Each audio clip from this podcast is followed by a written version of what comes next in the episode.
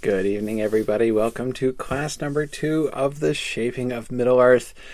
Welcome back. So tonight we are um, uh, we're gonna we're gonna be we're moving swiftly and with alacrity uh, through more slides than you will even believe. Um, we got uh, more than halfway through the sketch, or not the yes, the sketch, uh, not the Quenta, but the sketch uh, last time. Um, and uh, I so I want to resume there. We were up to about Beren and Luthien. I want to so I want to resume there. Look at uh, a few things from the end of the sketch, especially, and then shift to looking at the 1930 Quenta. Um, but first, um, uh, first qu- quickly some announcements. Uh, two quick announcements. First is uh, our spring classes have started this semester. There is still time to enroll. Uh, you think about uh, if you so if you haven't signed up yet, there's still time to, and I encourage you to consider signing up for my modern fantasy class or for Dr. Andrew Higgins's uh, uh, uh, language invention through Tolkien class, which will be which which is just again such a neat opportunity in that class, not just to learn Elvish, not only to learn Elvish, but not only to learn Elvish, but to be learning about Tolkien's whole language invention process and how his language has developed over time. Um, so cool. Um, anyway, so I just wanted to encourage you to look into that. There is still some time, um, but uh, that time is fast running out. So uh, just remember that. And then the second thing is uh, to tell you about an upcoming event. It's a kind of a peculiar upcoming event. Uh, I'm not going to uh, uh, make any bones about that. But it's an unusual an upcoming event, and that is the Great Chicken Run. Um, so I don't even know how to explain this. Like starting at the beginning will take too long. Um, there's too much. I will sum up. Uh, so on Saturday, January 30th, I am going to be spending about eight ish hours um, uh, streaming live while I run on foot from Michel Delving to Minas Tirith in the form of a chicken. Um, it's one of those things which, if you play Lord of the Rings online, you'll know just what I'm talking about. And if you don't, you'll have the faintest idea what I'm talking about. But take my word for it. Uh, we can. Um, we can we can do that. Uh, so anyway, yeah. So we're gonna do we're gonna do th- this is the uh, follow up to uh, uh, to our fundraising campaign where we, we promised we would do this if uh, uh, if we raised enough money and we did. So I'm doing the great Minas Tirith Chicken Run and I'm really looking forward to touring around. I've they, they for those of you who don't play the game, they just opened Minas Tirith in the game a couple months ago. I've never seen it, and I'm really keen to wander the streets of Minas Tirith and see what they've done with it. I've heard, for instance, that there are um, sort of plaques and statues that represent all of the kings of Gondor, and you can find them all over the city. Uh, so anyway, I'm going to be dashing all over the city in the form of a chicken.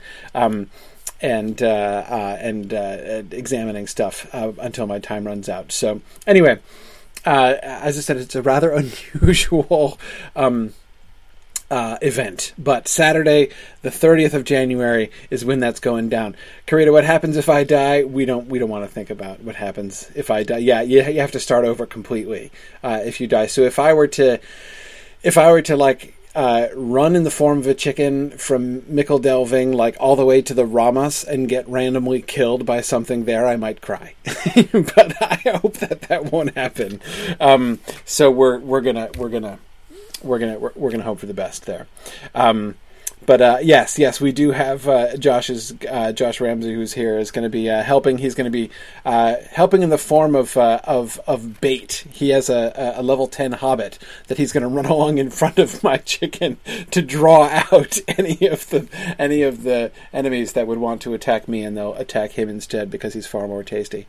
Anyway, it, will be I, like I say, it's the kind of thing it's hard to explain if you don't play Ro- Lotro, but it's um, uh, it's it's uh, it, will be it'll be a fun time and a, a sort of a fun community project uh, for our Mythgard uh, kinship there uh, on Lotro. But anyway, um, but you are all invited. You don't have to play the game. I'll be streaming it on the internet, so you'll be you'll, you'll be able to catch some pieces of the of the chicken run if you would like to see exactly what this crazy thing is about. Anyway, okay, back to the sketch of the mythology. Okay, so remember briefly what the sketch is, right? The sketch is a plot summary that Tolkien drew up explicitly to give context for an external reader who is going to read the lay of the children, the, the alliterative lay of the children of Hurin, right? Um, so that the sketch is in itself, as I was saying last time, not a literary text, right? It's not designed to be a work of literature, just a plot summary, right? A sketch, something like an outline.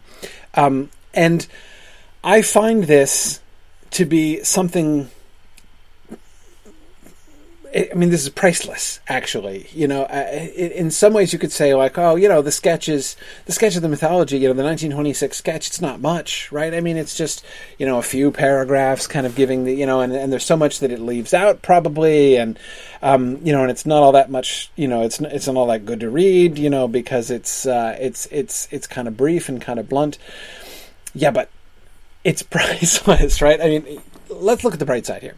On the one hand, um, if it were a literary text, Tolkien probably wouldn't have finished it, right? So I mean, uh, uh, you know, Tolkien never finished uh, the, that that kind of thing. He'd have gotten carried away. So the fact that he was just writing uh, a, uh, a, sort of an overview survey helped him to to to get through it, right? So that that's a good thing. But more than that, there's some enormous benefits that we can see in this. Of course, you know, you can see, you know, obviously one interesting benefit is sort of seeing how the stories are developing in his mind. I mean, it's been a while now, you know, 1926, it's now been a while, almost 10 years since he shelved the Lost Tales, the Book of Lost Tales. He's been working on stuff, right? He's been doing the, you know, the epic poetry, in particular the way, the, the alliterative lay of the children of Hurin. But, um, and he's about to start the Lay of Leithian but um, but still, it's been a while, right? So we can see the progression of his overall thought and and the shape of the stories and the mythology, and of course, that's what Christopher Tolkien emphasizes most uh, in his uh, commentaries on uh, you know the the nineteen sections of the sketch that he breaks it down into. But I think, but for my money, that's not even the coolest thing about the sketch. The coolest things about the sketch are just if you see what I mean, the mere fact that Tolkien is summarizing. That is to say, um, the, the, the fact that the project that Tolkien has set for himself is I'm just going to go through and I'm going to jot down the important elements. You know, this I'm going to boil the whole mythology down to you know its most essential points and just, just lay those out, right? Oh my gosh, that means he's doing that work for us, right? That is what we're seeing here. Like I was emphasizing last time, you know, Christopher Tolkien keeps emphasizing just because something is left out doesn't mean that, you know, Tolkien has definitely chosen to omit it, right? That he's changed his mind about including it. Of course, true enough. But what I was emphasizing was what we can know is that the stuff that's there is important, right? Not only is it present still, but it was important enough to be included in this overview, right?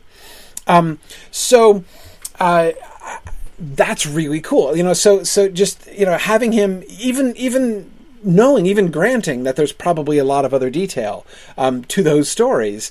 Obviously, there's more detail to those stories, but you know, so there's there's going to be some stuff that he's leaving out entirely, and yet, wow, let's pay attention to the stuff that he actually hits on, the stuff that he actually emphasizes, because we rarely get that kind of opportunity for him to go through and say, "Here's what's important. Here's what's important. Here's what's important," and but also, even even sort of more than that, um, there's a way in which I feel, and it's not that.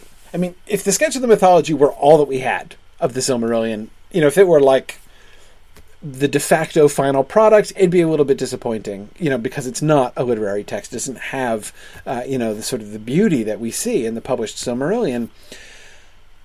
But what we do have uh, in the sketch is the overall shape of the stories in his mind. And those of you who have, you know, been with us through the uh, our, our, our examinations, you know, our readings of the first three volumes of the History of Middle Earth uh, series, will remember how frustrating it kind of gets at the end of the Book of Lost Tales, Volume 2, right? That is when we get to the part where they peter out, um, especially with the Eärendil stuff and the faring forth and then the shift to Ælfwine. And you guys will remember all these little fragmentary texts that Christopher Tolkien is bringing in, and he's pretty sure that these are from that period, and this is probably the order they should go in, but here's five different versions of these fragmentary stories, and we don't really, we, it's hard to get the narrative, right? Christopher Tolkien does a great job of piecing it together and giving his best guesses at what the shape of the narrative were or what the shapes of these different narratives that Tolkien is projecting at different times are, but it's all really confusing and it's really hard to come out of it with a story. But by golly, the sketch of the mythology, the 1926 sketch, has a shape, right? It's a story. And we get to Eärendil and it's like, wow, an Eärendil story, right? Not four fragmentary versions of things which may or may not go together, but an actual story. Um, and we can see within you know how it fits in with the whole rest of the story. Wow how about that right? So uh, you know for these reasons i really love the sketch and i find it really fascinating and important to look at. In addition of course we also get um, we also get some interesting little nuggets uh, kind of uh, uh kind of dropped here and there. Um, uh, so let's um, yeah, yeah. Uh, uh, Nick Marazzo is pointing out the final fate of Turin during the Great Wrack. Yeah, and I agree, Nick. The Great Wrack. Isn't that an awesome name? I mean, just the use of the word wrack, W R A C K, in that way is just. I say in that way, as if you tend to use the word wrack W R A C K in any other way. But anyway, uh, I, I, I, too love that phrase. Anyhow, um, so l- let's let's then proceed. Uh, you know, look at the, the, the snippets I wanted to look at uh, of the end of the sketch. Um, you know, with sort of this kind of framework in mind here. Um, you're right, Denise Kelly. We do still say sometimes one still might talk about rack and ruin. Um, yeah, uh, you can see that, that that's still the same word, right? It's still like in the language, but it's rarely even that phrase is rarely used. Um, and uh, and I think actually, Denise, it's because I'm not sure I've ever seen the word wrack used without the word ruin. Right? It's always one of those. It's like spick and span, right? I mean, it's it, you know it's fine to say like, oh, that you know looks spick and span, right? But would you ever say like, wow, it really looks span in here? Not not spick so much, but span, absolutely. I mean, there's some words that you just they're in pairs, right? And you never think of it. It's weird to think of it on its own. Wrack uh, was sort of one of those for me. Um, yeah, a nook and a cranny, Karita. Exactly, right? You can have a breakfast nook, right? But uh, you don't get crannies so very often. Anyway, sorry. Okay. Moving on. Back to Beren and Luthien. This is one of the things. I mean, of course, we could talk more about the Beren and Luthien story, but we talked about that a good bit last time. Um, I think, unless I've gone crazy, I'm pretty sure I talked about the Beren and Luthien story quite a bit last time. One uh, confession I have to make between, like, so reading the sketch and reading the Quenta and remembering the Lost Tales, and I'm rereading the published Silmarillion right now for pleasure anyway, because I always read the Silmarillion in January, and thinking about the Silm Film project. I have like six versions of the Silmarillion stories going around in my head at the same time, and I talk about various one of them to various groups of people at different times. So I apologize if I forget where I am or who I've said what to or what story I'm talking about. Um, if you find this kind of hard to keep track of all these things, don't worry. It's hard for me too. Um, anyway, okay. Um, uh, okay, all right. Um, sorry, uh, Beren, Luthien, Fading of the Elves. Here we go. Okay. When Mandos let Beren return with Luthien, it was only at the price that Luthien should become as short lived as Beren the Mortal. Luthien now fades, even as the elves in later days faded, as men grew strong and took the goodness of earth, for the elves needed the light of the trees.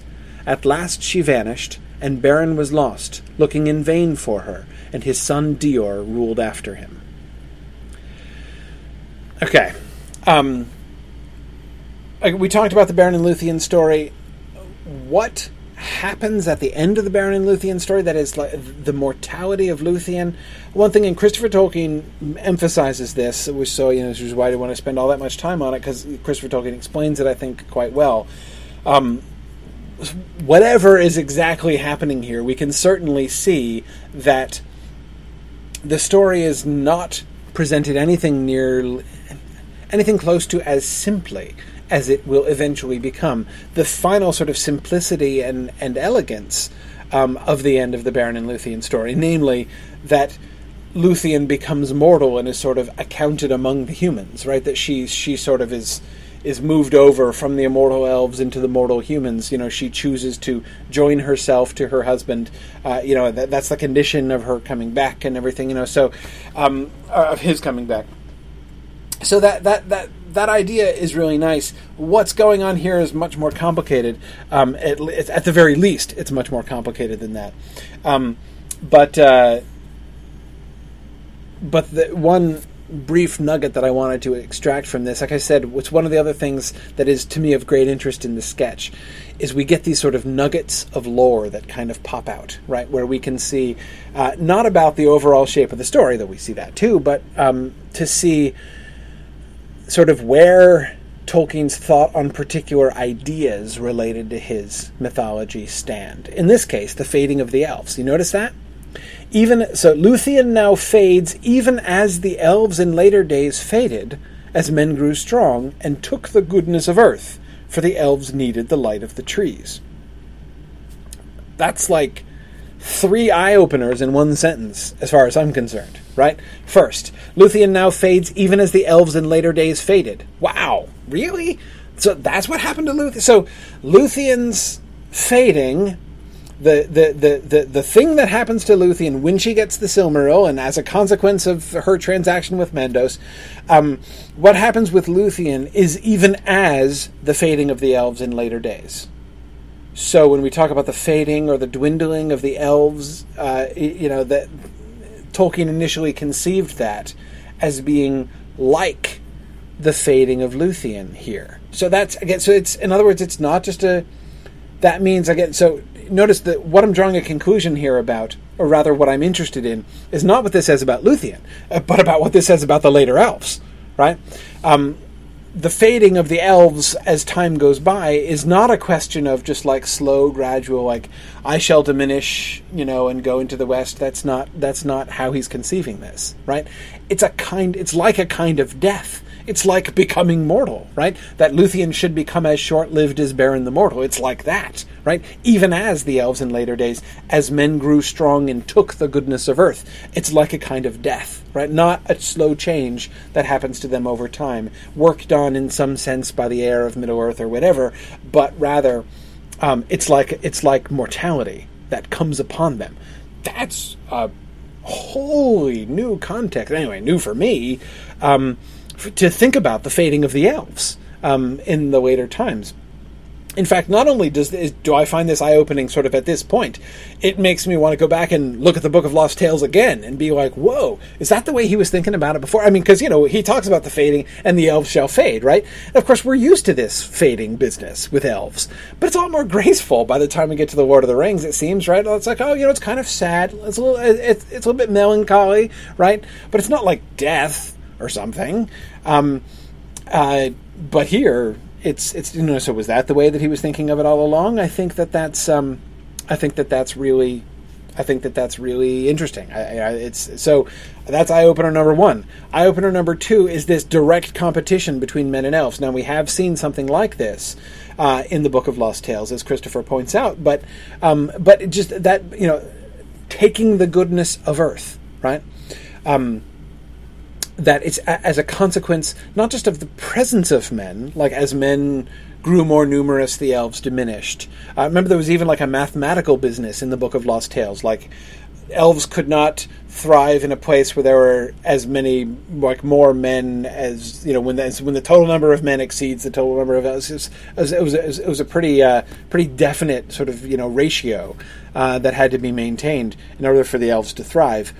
But here, this sense of active competition. Men are growing strong and they're taking the goodness of the earth. They're in direct competition. The elves are fading, which is like a kind of mortality, because of the men. And then the third eye opener needing the light of the trees. Really? like, in what sense? That's, as Christopher points out in the commentary, that's completely new. He's never said that before, right? What did he mean? And again, remember, this is a summary. Like, it's just like, I'm just going to give some background information for him to understand this. And he throws out this little gem. For the elves needed the light of the trees. Really? So outside of Valinor, they, they were languishing? I mean, and, and like post Ungoliant, they're all doomed. Um, it's, um, it's interesting. I mean, I, am not I'm not quite sure what to make of that even really, um, but it obviously suggests a kind of intrinsic connection between the elves and Valinor. It makes me want to wonder, like, what about pre Valinor? What about if they hadn't come over? Did the elves who never came over have they been suffering this whole time because they never got to see the trees? What's up with that? I don't even really know. But um, but anyway, it's all pretty cool. Um, okay, so like I said, you know, it, it, it's another thing I like about the the sketch, and we'll see a couple of things like this in the Quenta as well. Um, uh, but um, uh, but I love these little kind of nuggets that sort of pop up, and and you just sort of find this thing that sort of shows, or at least gives some kind of tantalizing sense of where Tolkien was on this concept. In this case, the fading of elves. Uh, at this point, um, Tom, yeah, it does say somewhere that the elves began to fade with the rising of the sun and the awakening of men. In the published Silmarillion, it says something like that. That um, you know the, uh, the the that the years of the sun uh, are sort of swifter than the slow years of uh, in in Valinor, and that all in Middle Earth uh, begins to, like basically sort of like mortality increases, the pressure of mortality increases, and the elves diminish and decline. But see, that's that kind of graceful fading, right? Yes, they will fade, um, but um, anyway, yeah. Yeah, and Josh, absolutely. It certainly makes the Silmarils far more important. Absolutely. Yeah. What what are they now like? Elvish life support, right? In Middle Earth. I mean, wow. Um, but uh, anyway, good, good. Uh, but I'm not. I'm, I'm gonna. I'm, I'm moving on because like efficiency. That's my middle name. Um, that's what the E stands for. Uh, just kidding. But anyway, okay.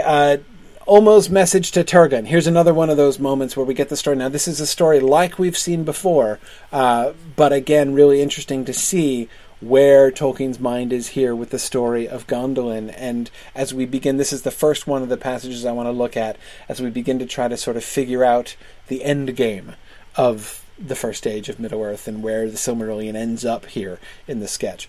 Tuor lingers long in the sweet land Nantathrin, the Valley of Willows, but there Ylmir comes him, there Ylmir himself comes up the river to visit him and tells him of his mission. Uh, that is Tuor's mission, not Ylmir's, presumably. He is to bid Turgon prepare for battle against Morgoth, for Ylmir will turn the hearts of the Valar to forgive the gnomes and send them succor. If Turgon will do this, the battle will be terrible but the race of orcs will perish and will not in after ages trouble elves and men. Okay, so first of all, hang on a second here. So, okay, so plan A, right? Ulmo's, pl- or Ylmir's plan A. Um, this is what Tuor is to tell. Okay, Turgon, he's supposed to prepare for war. Meanwhile, so he's gonna and he's gonna set out and attack Morgoth. Meanwhile, Ulmo is basically, you know, so he's he's he's telling me he's like, I promise um, I'm going to turn the hearts of the Valar to forgive the gnomes and send them succor. Right, so this is going to be coordinated, like we're, you know, like uh, uh, it's, it's, like Ulmo is going to take down the shield generator uh, around the Death Star while while Turgon goes out. Right, that's kind of the plan here. Right, so Ylmir is going to go back and he's going to turn the hearts of the Valar. Right, but this is insane. But meanwhile, so, so Turgon, don't wait for it, right? Don't wait for word that the Valar are with you. Just go, right? Go into battle. Trust me, I'm going to be right there behind you with all the rest of the Valar. They're going to forgive the gnomes. It's going to be awesome. They're going to send you succor. Uh, so don't worry about it. And if you do, it's going to be a bad battle. I admit it. But the race of orcs will perish and will not after in after ages trouble elves and men. So there's going to be a lot of suffering in the short term, but it's going to end the conflict, right? It's going to be over. Or plan B. If not, the people of Gondolin are to prepare for flight to Sirion's mouth, where Ylmir will aid them to build a fleet and guide them back to Valinor. Really? So remember they've been sending people and it's not been working, but that's okay. Ulmo says, I'll make a fleet and I'm going to draw you. Remember how the elves are drawn over in the first place, right? On an island, right? And then they're drawn with boats, you know, the, the, the, the, still called Solo-Simpi, I think, in the sketch. Um, anyway, are are brought over afterwards and the, pulled in the boats by the swans, right? So okay, um, and so Ylmir he's gonna he's gonna make a fleet and he's gonna bring the people of Gondolin over to Valinor and presumably get them entrance, presumably not, not going to lead, them all to shipwreck in the Magic Isles. At least I, I hope that's not Ylmir's plan. Um, uh, uh, okay, right. So that that's Plan B, right? Plan B is the fleet. If Turgon does Ylmir's will, so Plan A, Tuor is to abide a while in Gondolin and then go back to Hithlum with a force of gnomes and draw men once more into alliance with the elves. For without men, the elves shall not prevail against the orcs and the Balrogs. So we, we get a pretty good view of Plan A here, right? Plan A. Turgon sets off with the Gondolindrim. Hooray! We're going to attack Morgoth. Meanwhile, Tuor you go with some of the gnomes, right? Some of the some of the Gondolindrim, presumably, and you go over to Hithlum and set all the humans free. Remember, all the men are being penned up in Hithlum, and have been for a long time. So he's going to go and he's going to rally all the men, and so all the men are going to. Come. So we've got the Gondolindrim coming in and attacking Melko, and then the men are going to come in, and then Ulmo says, "Ta-da! The cavalry is going to arrive, and from Valinor are going to come the Valar. Like, I forgive you. We're coming to smite Melkor on your behalf, and it's going to be great." Right? That's that's Plan A. Plan B is I'll take you all away in a fleet. Josh, this is this is a question truly to be asked. Um, Josh Ramsey says if he could turn the hearts of the Valar, why didn't he do it before? Josh is exactly what I'm thinking. Like, okay, so like Ylmir, why are you going to wait? And I mean, it's if it's just in your power uh, to, uh, to and now, I mean the only way, Josh, that it makes any sense at all to me is if basically the whole premise of Ylmir's appeal to the rest of the Valar is going to be like, look at my man Turgon here, right? There he is. They're putting their necks out right now. Uh, we got you know, so he can't. He, he he's not going to be able to gain their sympathy and stir them to action unless Turgon is like in the field, right? And uh, and Tuor is rallying the men, right? If this is all like in the middle of things, then uh, then it's totally going to work. And yeah, Josh, I agree. If this sounds like the Nirnaeth Arnoediad to you, it kind of does to me too. Except it's like the battle of unlimited joy instead of the battle of unnumbered tears. That's it would totally okay. Well, not unlimited joy. It's going to be bad, but again, long term, it's going to be good. It's going to totally be worth it. Um, so yeah, that's um, that's. That's plan A, uh, but plan B is the fleet. So this is this is this is kind of remarkable. Remember, compare this to the published Silmarillion. Remember Ulmo's message? Ulmo sends a message in the published Silmarillion, right? Remember Ulmo's message in the, pub- in the published Silmarillion? His message is, um, run away, right? Leave Gondolin now. Uh, it's just like basically a message of doom.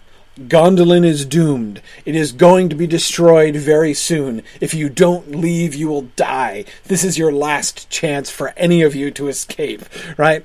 Uh, and Turgon's like, hmm, uh, nah, right, forget about it. Um, Turgon, you have to admit, is put into a, a, a tighter spot in this first one, right? That is to say, what Ulmo is asking of him is much bigger. He has to make, and we talked about this when we talked about the Lost Tales, because that, that element of the message was similar.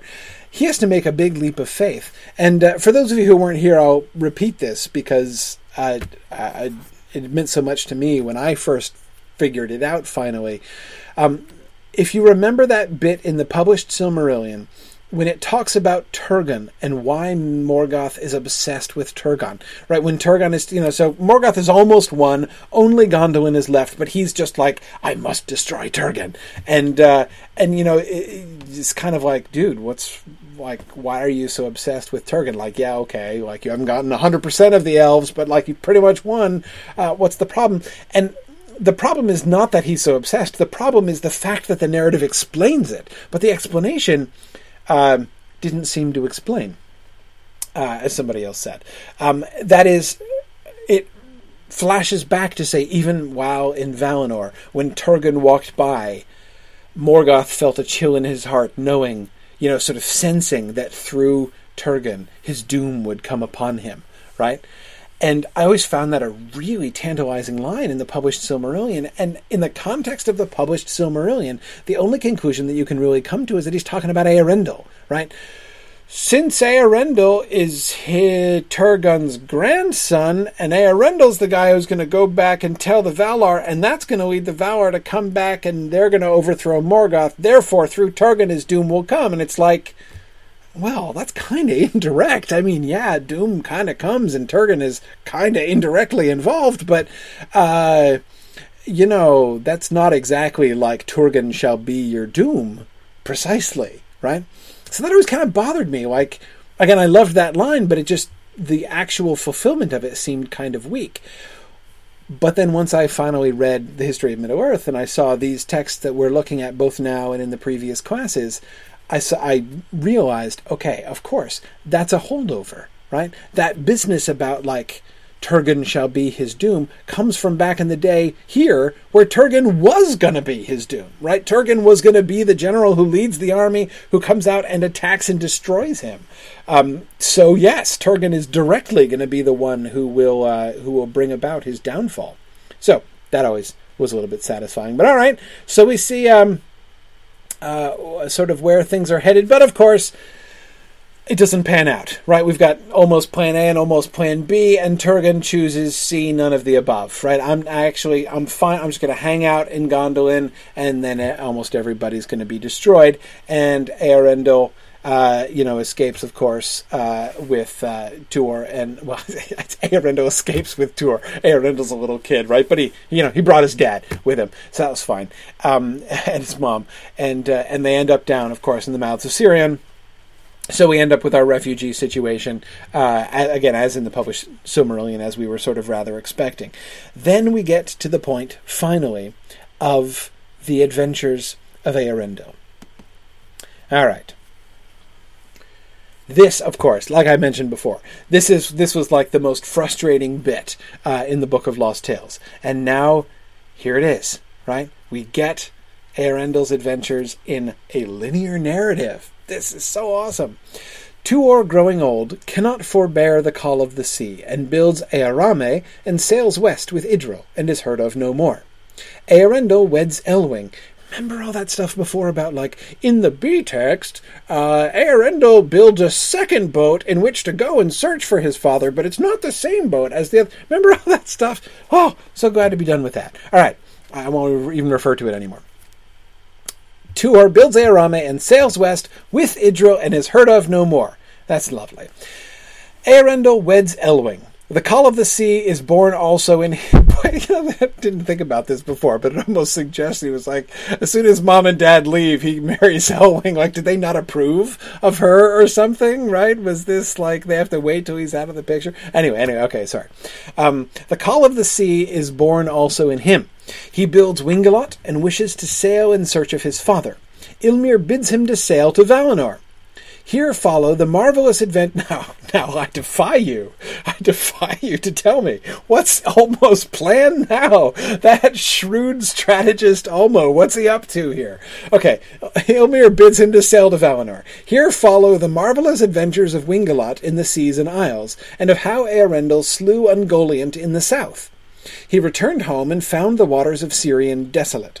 The sons of Feanor, learning of the dwelling of Elwing and the Nauglafring, had come down on the people of Gondolin. In a battle, all the sons of Feanor, save Maedhros, were slain, but the last folk of Gondolin destroyed or forced to go away and join the people of Maedhros. Elwing cast the Nauglafring into the sea and leapt after it, but was changed into a white sea-bird by Ylmir and flew to seek Eärendil, seeking about all the shores of the world. Okay. Um, all right. Um, yeah, Adam Page says, Here follow the marvelous adventures. Reminds me of Aragorn's history. Yeah, yeah. Um, um, yeah, now, b- b- by the way, remember, Maglor does come back right that it's almost right away. Like in, in a penciled note on this passage uh, you know tolkien's like uh, Maedhros and maglor right? So maglor does still live. Uh, uh, he changes his mind about having it be only Maedhros almost immediately. Um, but anyway okay. One thing to notice.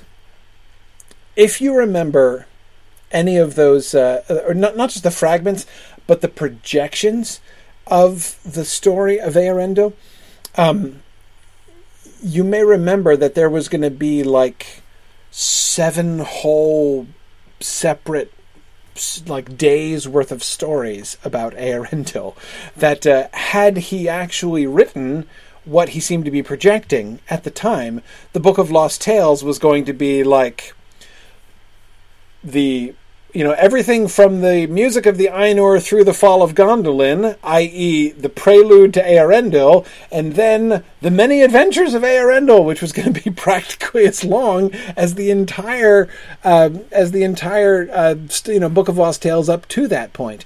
And you may also remember when we looked at the uh, the fall of Gondolin story in the Book of Lost Tales, which, as you recall, was is, was probably the first of the stories that he wrote. Um, and remember, we were looking at those passages when it talks about Earendil and Earendil's coming, and the sort of flagrantly messianic error of those passages, right? And then came the child, the one who was to come. I mean, like it made such a big, among like the trumpets blowing at the birth of Earendil, made it sound like this is the turning point of all of Middle Earth, right? I mean, this is like every, again everything, all of world history was a preamble to the birth of Earendil, and his actual career seemed a little disappointing after that huge buildup. But again, that was in a sense justified by the fact that he was going to be basically the protagonist of the history, right? I mean, he, he was going to get as much screen time as everybody else put together um, had already had already gotten. So one thing that we can see in the sketch that's gone, right? Um, yes, of course, this is only a summary, but I it seems to me I cannot imagine that uh, the writing out of this that that this summary that that one sentence here follow the marvelous adventures of Wingelot in the seas and isles and of how Earendil slew Ungoliant in the south that that one sentence is Tolkien's summary for you know like another whole like seven enormous stories worth I don't believe it. I don't believe it. It seems to me, it sounds to me based on this summary that Tolkien has already shrunk that, that Earendil is now taking his place within the mythology rather than being, you know, sort of the crown jewel, you know, the crown prince of the mythology uh, here. Um, but um, anyway, yeah. Um, so Adam, uh, as a good question. Um, did he posit these numerous and background uh, and varied background stories before, not because he ever intended to write them, but solely to give an air of an expansive mythology? Well, I mean, in the con, it's not like he was doing it publicly or anything. I mean, it, it wasn't um, uh, like that is he he wasn't trying to. I mean, because you're right that he certainly does say things like this to kind of give the perception of depth, right? Oh, and there are countless stories out there, but I don't have time to tell you all of them. That kind of thing is exactly a kind of thing that he would do, and it's awesome when he does that kind of thing. But that's not the context of those other passages in the Book of Lost Tales. I mean, it's just like notes to himself about what he plans to write. So I, I, I think he, it seems from the Lost Tales that he actually really did mean to do that, um, um, but he never got to. Adam, here, that sentence here sounds exactly like what you're suggesting. That now the the the epic of Earendil, which he seemed like he, he was thinking about writing, um, now he I, I, I, don't believe he does anymore intend to write the epic of Earendil, and instead all of that stuff is compressed to a single sentence which gives the perception of depth. And Earendil had lots and lots of adventures, and he only mentions the one and the most important one that he kills Ungoliant in the south. And that's been an adventure of Earendil's uh, pretty much all the way along. Um, but uh, okay. Um, so yeah, and you know, one is even tempted to wonder was the Epic of Earendil that concept of like the and, and that's my phrase by the way Tolkien didn't say that so don't call it that officially. I'm just that's just me being a little bit flippant. But um, you know the the the the, the huge uh, you know sort of anthology of Earendil stories that he seemed to at least want to write or thought he should write or whatever um, this uh, um, perhaps was weighing on him somewhat, and he never got around to it. And you know, the more I think about it, the more this seems to me like a perfectly Tolkienian kind of thing. Like this sounds like Tolkien over and over. Um, this sounds so much like Tolkien that I could totally. I have no idea if this is what happened, but I would absolutely, I could absolutely, very easily believe that this is what happened. Remember that his mythology begins with Eärendil, right? Um, the name of Eärendil, and he starts writing poems about Eärendil, the wandering star. Um, I can totally imagine that he begins, he writes the Book of Lost Tales. Now, like in Tolkien's mind, when he set out to write the Book of Lost Tales, what he it was all a preamble to Eärendil, right? He had the Eärendil, he had, you know had this Eärendil person with the star and everything, but he had to tell stories to contextualize, right? He couldn't just go and start writing stories about Eärendil, right? Because he needed to contextualize it and and tell the the whole background leading up to, and then he could finally tell the Eärendil story that he wanted to tell, right? So then, as he does this, it kind of grows and grows until it's like the entire you know book of lost tales and then when he finally finishes this the preamble and the setup and gets to the story that he really wants to tell he gets bogged down and can't anymore and doesn't do it um, that seems to me um, I, I, could i could so believe that that was um, that that was exactly how it happened i don't know no idea um, but uh, but i could see it happening that way anyway okay um, so Eärendil's story. He uh, uh, he so he has his adventures now. Okay, so let's let's let's keep careful track of this. He goes home. He finds everybody's gone, most of them dead. Right, the disaster has happened. You know, kinslaying number three has happened. Elwing is gone, not dead. Notice she's cast out the Silmaril. Her Silmaril is lost. The Silmaril attached to the Nauglafring is at the bottom of the sea somewhere. Hey, wait, doesn't that mean Ulmo has it? Yeah, well, he's not giving it up. So it's gone. So is Elwing. Apparently, though she's changed into a white seabird by Ylmir, this is presumably to spare her life, and yet he doesn't hang, he doesn't, you know, like hang on to her or anything. She's off wandering, finding him, and he comes back to find her gone that already seems um, that seems kind of tragic.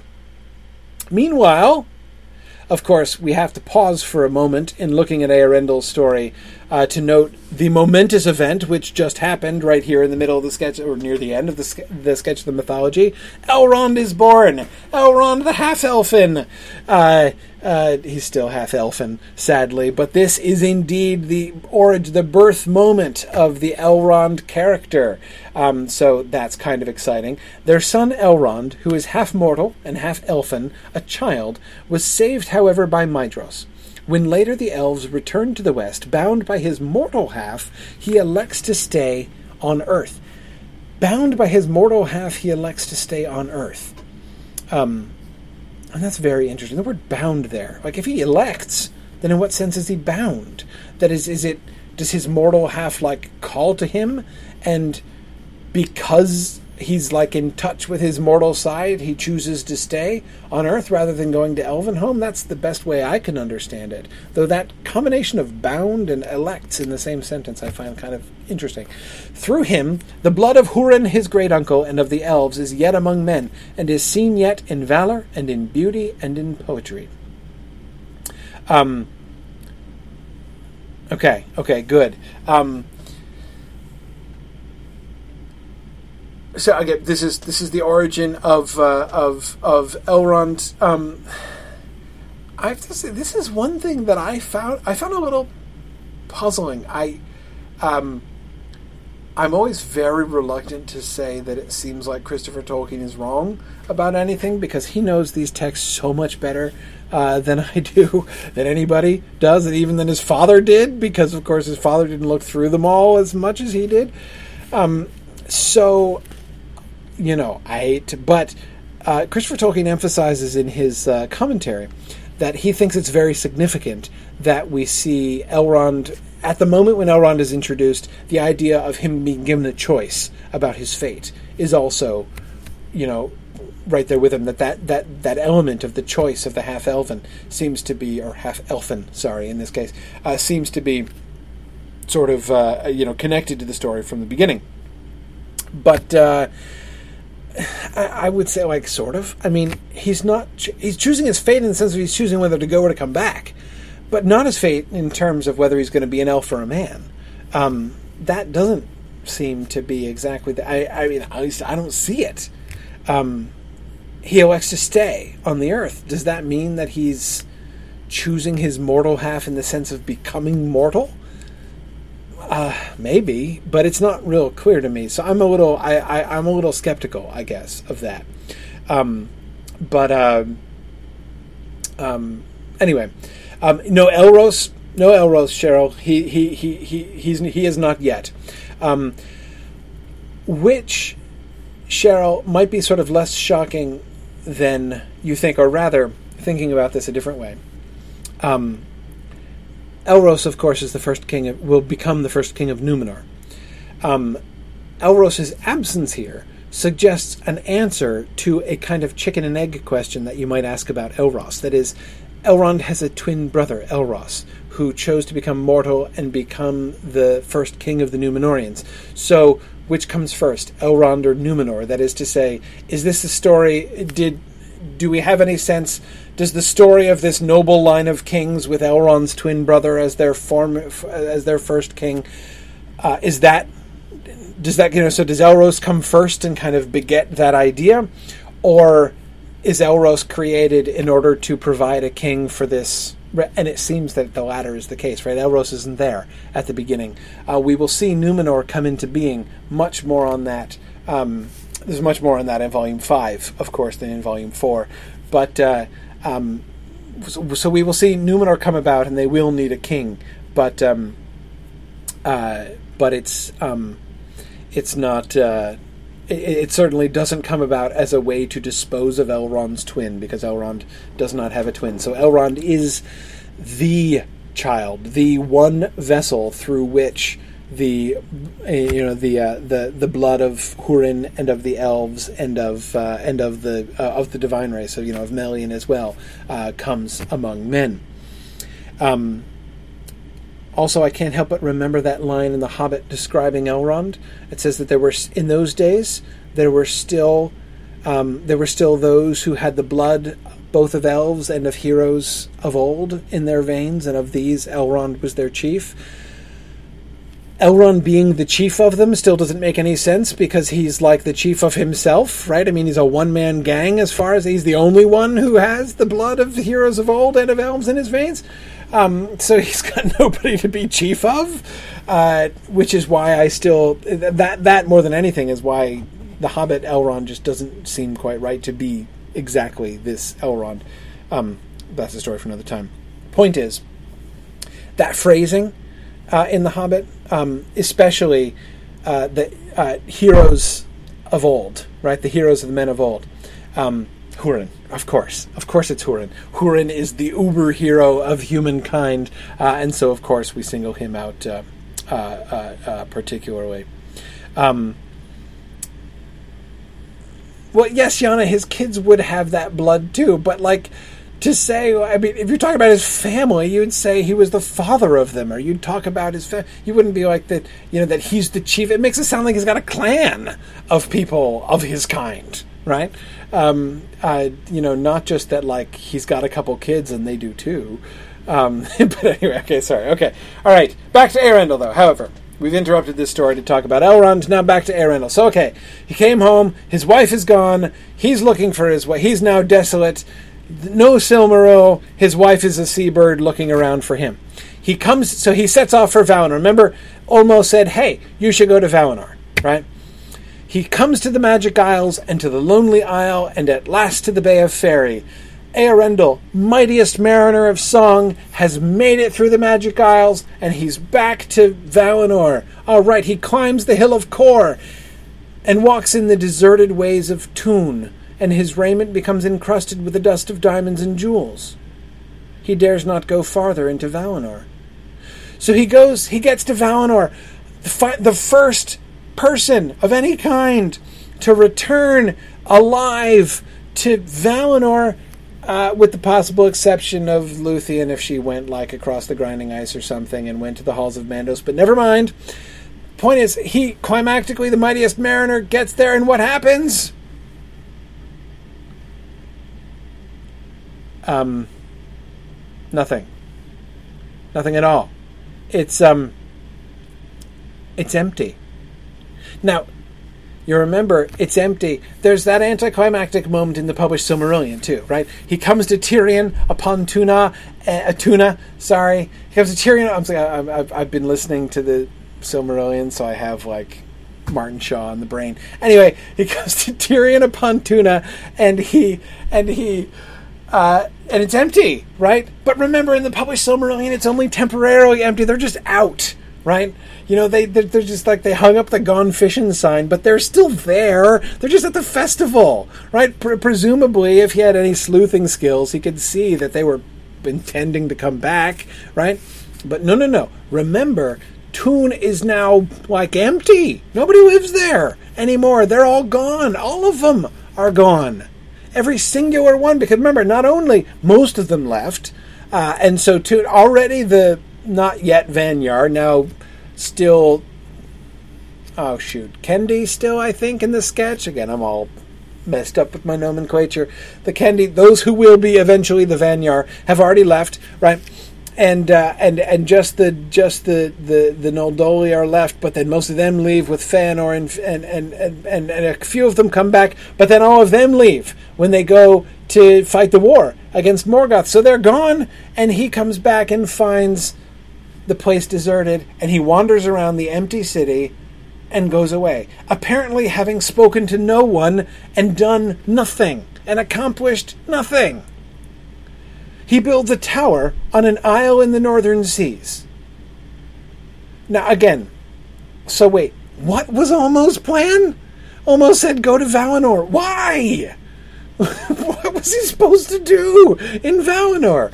And okay, he builds a tower on an isle in the northern seas to which all the seabirds of the world's of the world repair. Oh, that's convenient. His wife is a seabird, so maybe she'll come. We're set up for a happy ending. He sails by the aid of their wings, even over the airs in search of Elwing. Okay, so he flies. We're used to Eärendil flying, but he's flying. He's being towed by birds, right? Which I don't know uh, if you, uh, if your childhood was anything like mine. This makes you try not to think about James and the Giant Peach, but it's like that, right? So he's being he's being towed by birds. Um, uh, uh, in some sense, I guess, by the aid of their wings. That's how I understand it anyway. Even over the airs in search of Elwing, but is scorched by the sun and hunted from the sky by the moon, and for a long while he wanders the sky as a fugitive star. So Eärendil is just a tragic hero, then, I guess. He came back and he found his wife, or didn't find it, you know, he was looking for his wife, didn't find his wife said, okay, I'll go on this desperate quest to Valinor, succeeded and yet accomplished nothing, finding it deserted, built an island, made an acquaintance with a lot of seabirds who you think might have heard something about his wife, but no. No, they help him to look, but he doesn't seem to look. And not only does he not, or he does seem to look, not only does he seem to find her, not only does he not seem to find her, but he gets scorched by the sun and hunted by the moon and is wandering around the sky as a fugitive star. Karita asks, why is the moon hunting him? What an excellent question. Uh, it seems to be hunting him because that's what it does. The moon is just a hunter. I mean, the guy who drives the moon used to hang out with Orome. He likes hunting, right? Uh, he doesn't need an excuse. Um, yeah, and Kate Neville, you're right. There is a little of Icarus in there. It seems. I mean, of course, it's not this. You know, the moral of the story certainly doesn't seem to be the same. But yeah, kind of, uh, kind of, uh, kind of remembers. Um, uh, yeah, yeah. Um, anyway, so um, it's yeah. Gwendolyn says, "Why is it that Eärendil is not punished by the Valar since he doesn't have the Silmaril?" Gwendolyn, it's not even obvious that the Valar even knew he was there. Right? It's like worse than that. Uh, you know, it's like how anticlimactic is is Eärendil's trip to to Valinor in this sense? But now keep in mind, again, those of you who did the Lost Tales with me will remember that that happened. You know, him going there and just giving up and wandering away. That was in the fragmentary bits that we saw. Um, this is not a this is not a this is not a new thing. Um, story being a tragic story, and in a couple versions of the earlier fragments and things, he was like never going to find Elwing, right? Um, so the fact that he ends in sadness and why, why is he in the sky? Why has Eärendil become a wander, a fugitive star? Well, he's become a fugitive because he's being chased by the moon uh, and scorched by the sun. But he's become a star just to try to find his wife, right? Like get a better, better vantage point, I suppose, for looking, searching for his wife. Um, and um, anyway, yeah. So, um, so this is this is this is our story, and now we come to the last battle. Uh, okay, I'm tempted to call it the last battle. Morgoth is thrust through the door of night into the outer dark beyond the walls of the world, and a guard set forever on that door. The lies that he sowed in the hearts of men and elves do not die, and cannot all be slain by the gods, but live on and bring much evil even to this day. Some say also that secretly Morgoth or his black shadow in spirit, in spite of the Valar, creeps back over the walls of the world in the north and east and visits the world. Others that this is Thu, the great chief who escaped the last battle and dwells still in dark places. Ah, right here we see the germ of the Lord of the Rings already, right? The seed has the seed of the Lord of the Rings has been planted in that sentence. When the world is much older and the gods weary, Morgoth will come back through the door, and the last battle of all will be fought. Fionwe will fight Morgoth on the plain of Valinor, and the spirit of Turin shall be beside him. That's right. The spirit of Turin shall be beside him. It shall be Turin who with his black sword will slay Morgoth, and thus the children of Hurin shall be avenged.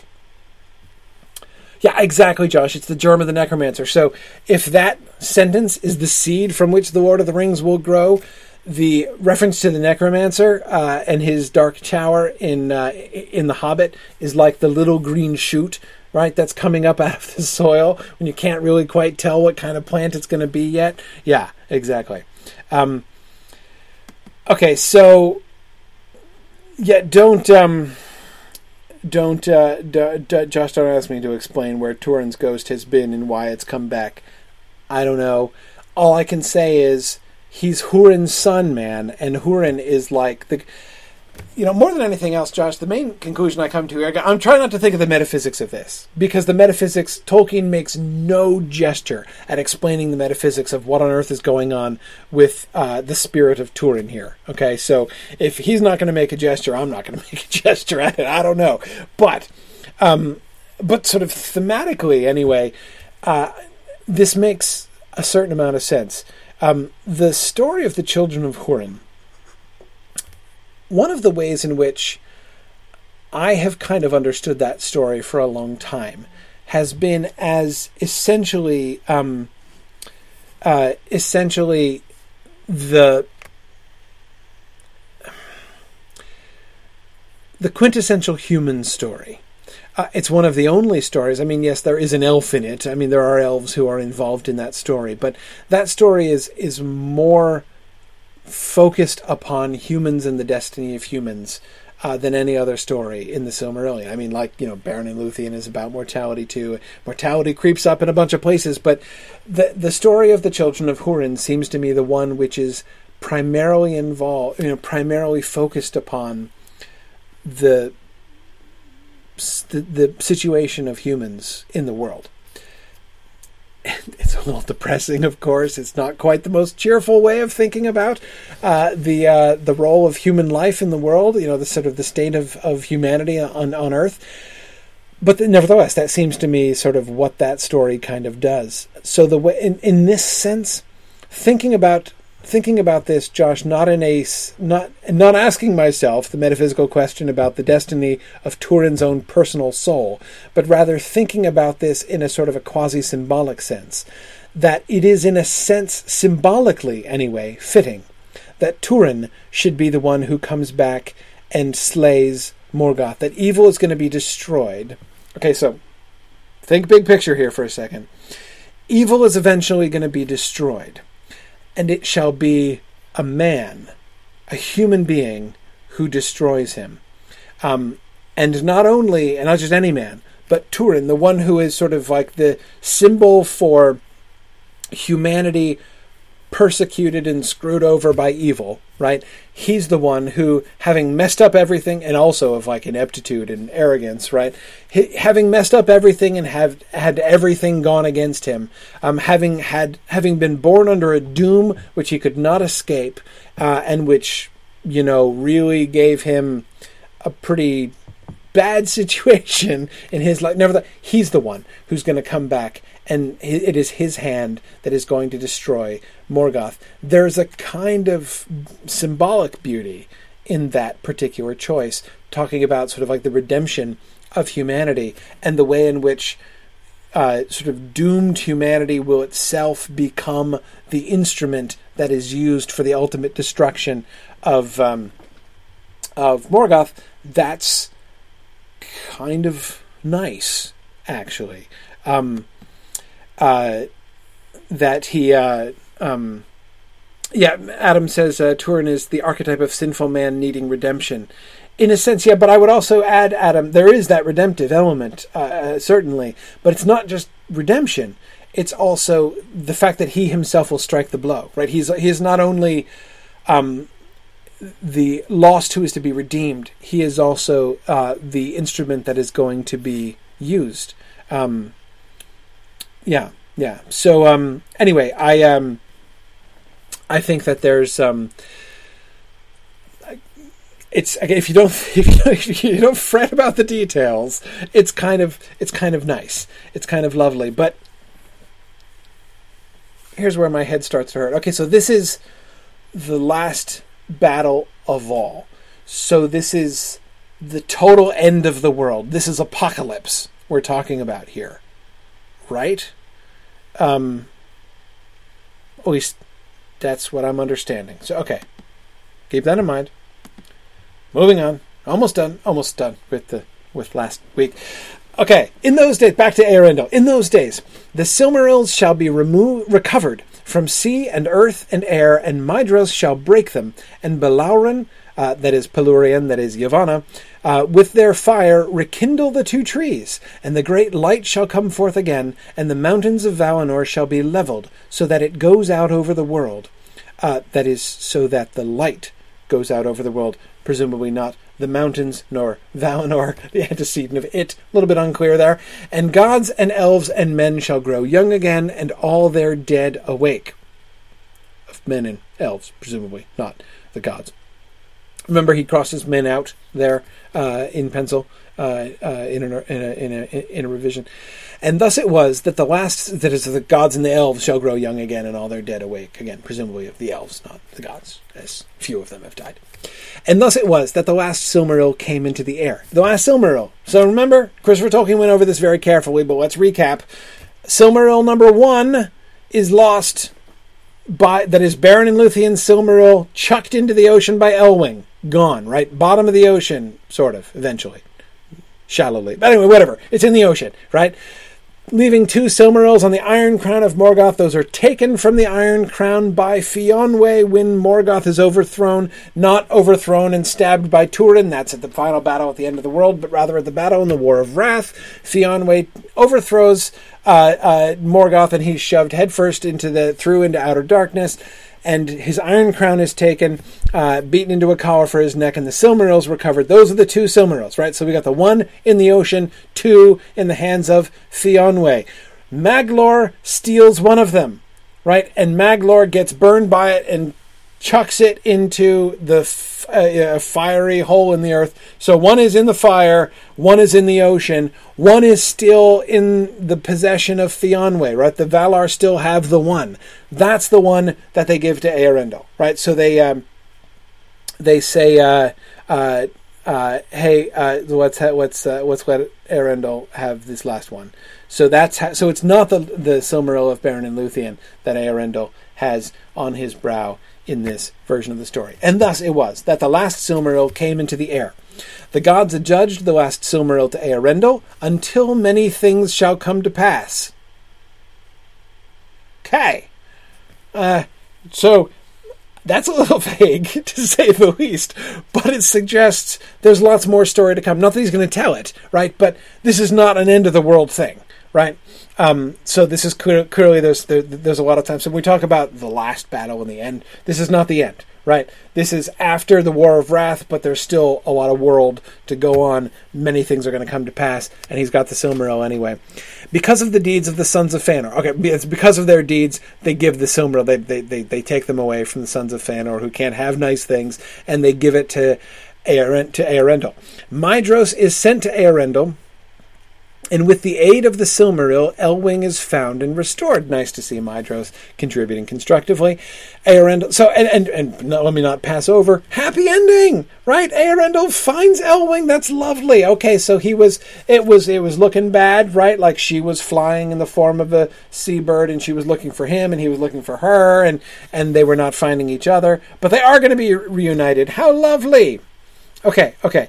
Um, wait, where are we? We were uh, uh, yeah, Eärendil's boat is drawn over Valinor to the outer seas, and Eärendil launches it into the outer darkness high above sun and moon. That's a happy ending too, right? No more being plagued by the sun and hunted by the moon. Fantastic. There he sails with the Silmaril upon his brow and Elwing at his side, the brightest of all stars. It makes it sound like Elwing is the brightest of all stars, which is cute. Keeping watch upon Morgoth. So he shall sail until he sees the last battle gathering upon the plains of Valinor then he will descend. Okay, so he's up there in the sky now until the end of the world, apocalypse, last battle, right? So Turin's spirit comes back from wherever it's been and fights Morgoth, and Eärendil descends. Then he will descend. That's a that's that that that, that that's kind of lovely, right? Okay. Roy is wondering if he has a a, a, a, a front row seat to uh, to uh, the last battle. Right when Turin returns and stabs Morgoth, uh, uh, wants to see that that thing up close. Okay. Um. Right. All right. So last point, and then we'll move on from the sketch. Um, the very end of the sketch is fascinating, and I didn't necessarily see it coming. Okay, okay, I didn't at all see it coming, and doubly do I not see it coming. And this is the last end of the tales of the days before the days in the northern regions of the Western world. Uh, wait, okay. This is the last end of the tales of the days before days in the. So, like, does that mean this is all ancient history? So, but some of it hasn't happened yet. Is some of it prophecy? This is one of the things when I was talking about the last battles. One of the things that's a little bit unclear. Again, if you remember the Lost Tales, you'll remember that the story, the frame story, gets caught up in the narrative itself, like the faring forth and the the stuff with elves and men in Britain and all that kind of thing. Um, so, you know, the end of you know the final end of the whole trajectory of the mythology was not apocalypse, was not the end of the world. It was the end of those days which led up to the current status quo of, you know, the domination, you know, the dominion of men um, in which we are currently living. If I understand the sketch properly in that when it says the last battle, it really means the last battle, and we're talking about the end of the entire world, the apocalypse. In other words, that stuff is a prophecy of the future, then um, I assume that then would be accepted. I mean, it's not. It, it, it doesn't make it clear.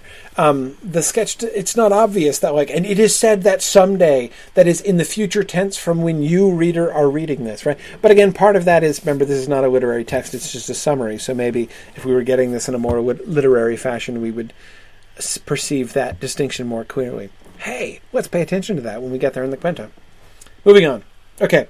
Uh, these tales are some of those remembered and sung by the fading elves and most by the vanished elves of the Lonely Isle. They have been told by elves to men of the race of Eärendil, and most to Eriol, who alone of mortals of later days sailed to the Lonely Isle, and yet came back to Luthien, that is, England, and remembered things he had heard in Cortirion, the town of the elves, in Tol Eressëa. Um, okay. Okay. So the two things. First, the frame story still exists. The frame story of the Lost Tales is that you have this human guy, Eriol, who goes to the Lonely Isle, meets the elves, hears the stories, brings them back to the world, and thus are these stories, um, you know, begun to circulate within our world, right? Um, the surprise that's not a surprise that was the premise that was the frame of the book of lost tales the surprise is that it's still there right? We had no whiff of it before. And with this kind of outline the fact that he would end the outline by saying oh ps the frame story still in force still doing that. That's kind of interesting. It wouldn't necessarily have expected that in this context. Interesting to see he hasn't let that go. Also interesting to see we're back to Eriol, who was the original name of the guy, and then there was all the change to Ælfwine, and then everything kind of hit the fan. But um, Eriol is uh, is back, right? So that's um, that's interesting. Um, but anyway, okay. Thus do we end with the sketch. Now it's time to start class. Let's talk about the Quenta. All right here's the first thing I want. The first point I want to make about the Quenta, I want to make in a simple way. I'm not going to spend a long time talking about this passage. What I do want to do is is read the passage and tell me what you notice. So evil came, so came evil into Valinor. Silpion was waning fast, and Laurelin but just begun to glow, when protected by fate, Morgoth and Ungoliant crept unawares into the plain. With his black sword, Morgoth stabbed each tree to its very core, and as their juices spouted forth, Ungoliant sucked them up, and poison from her foul lips went into their tissues and withered them, leaf and branch and root. Slowly they succumbed, and their light grew dim, while Ungoliant belched forth black clouds and vapors as she drank their radiance. To monstrous form she swelled. Then fell wonder and dismay on all in Valmar when twilight and mounting gloom came on the land. Black vapors floated about the ways of the city.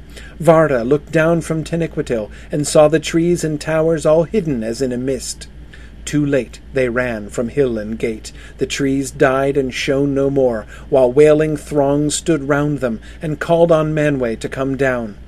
Out upon the plain the horses of Orome thundered with a hundred hoofs, and fire started in the gloom about their feet. Swifter than they ran Tulkas on before, and the light of the anger of his eyes was as a beacon.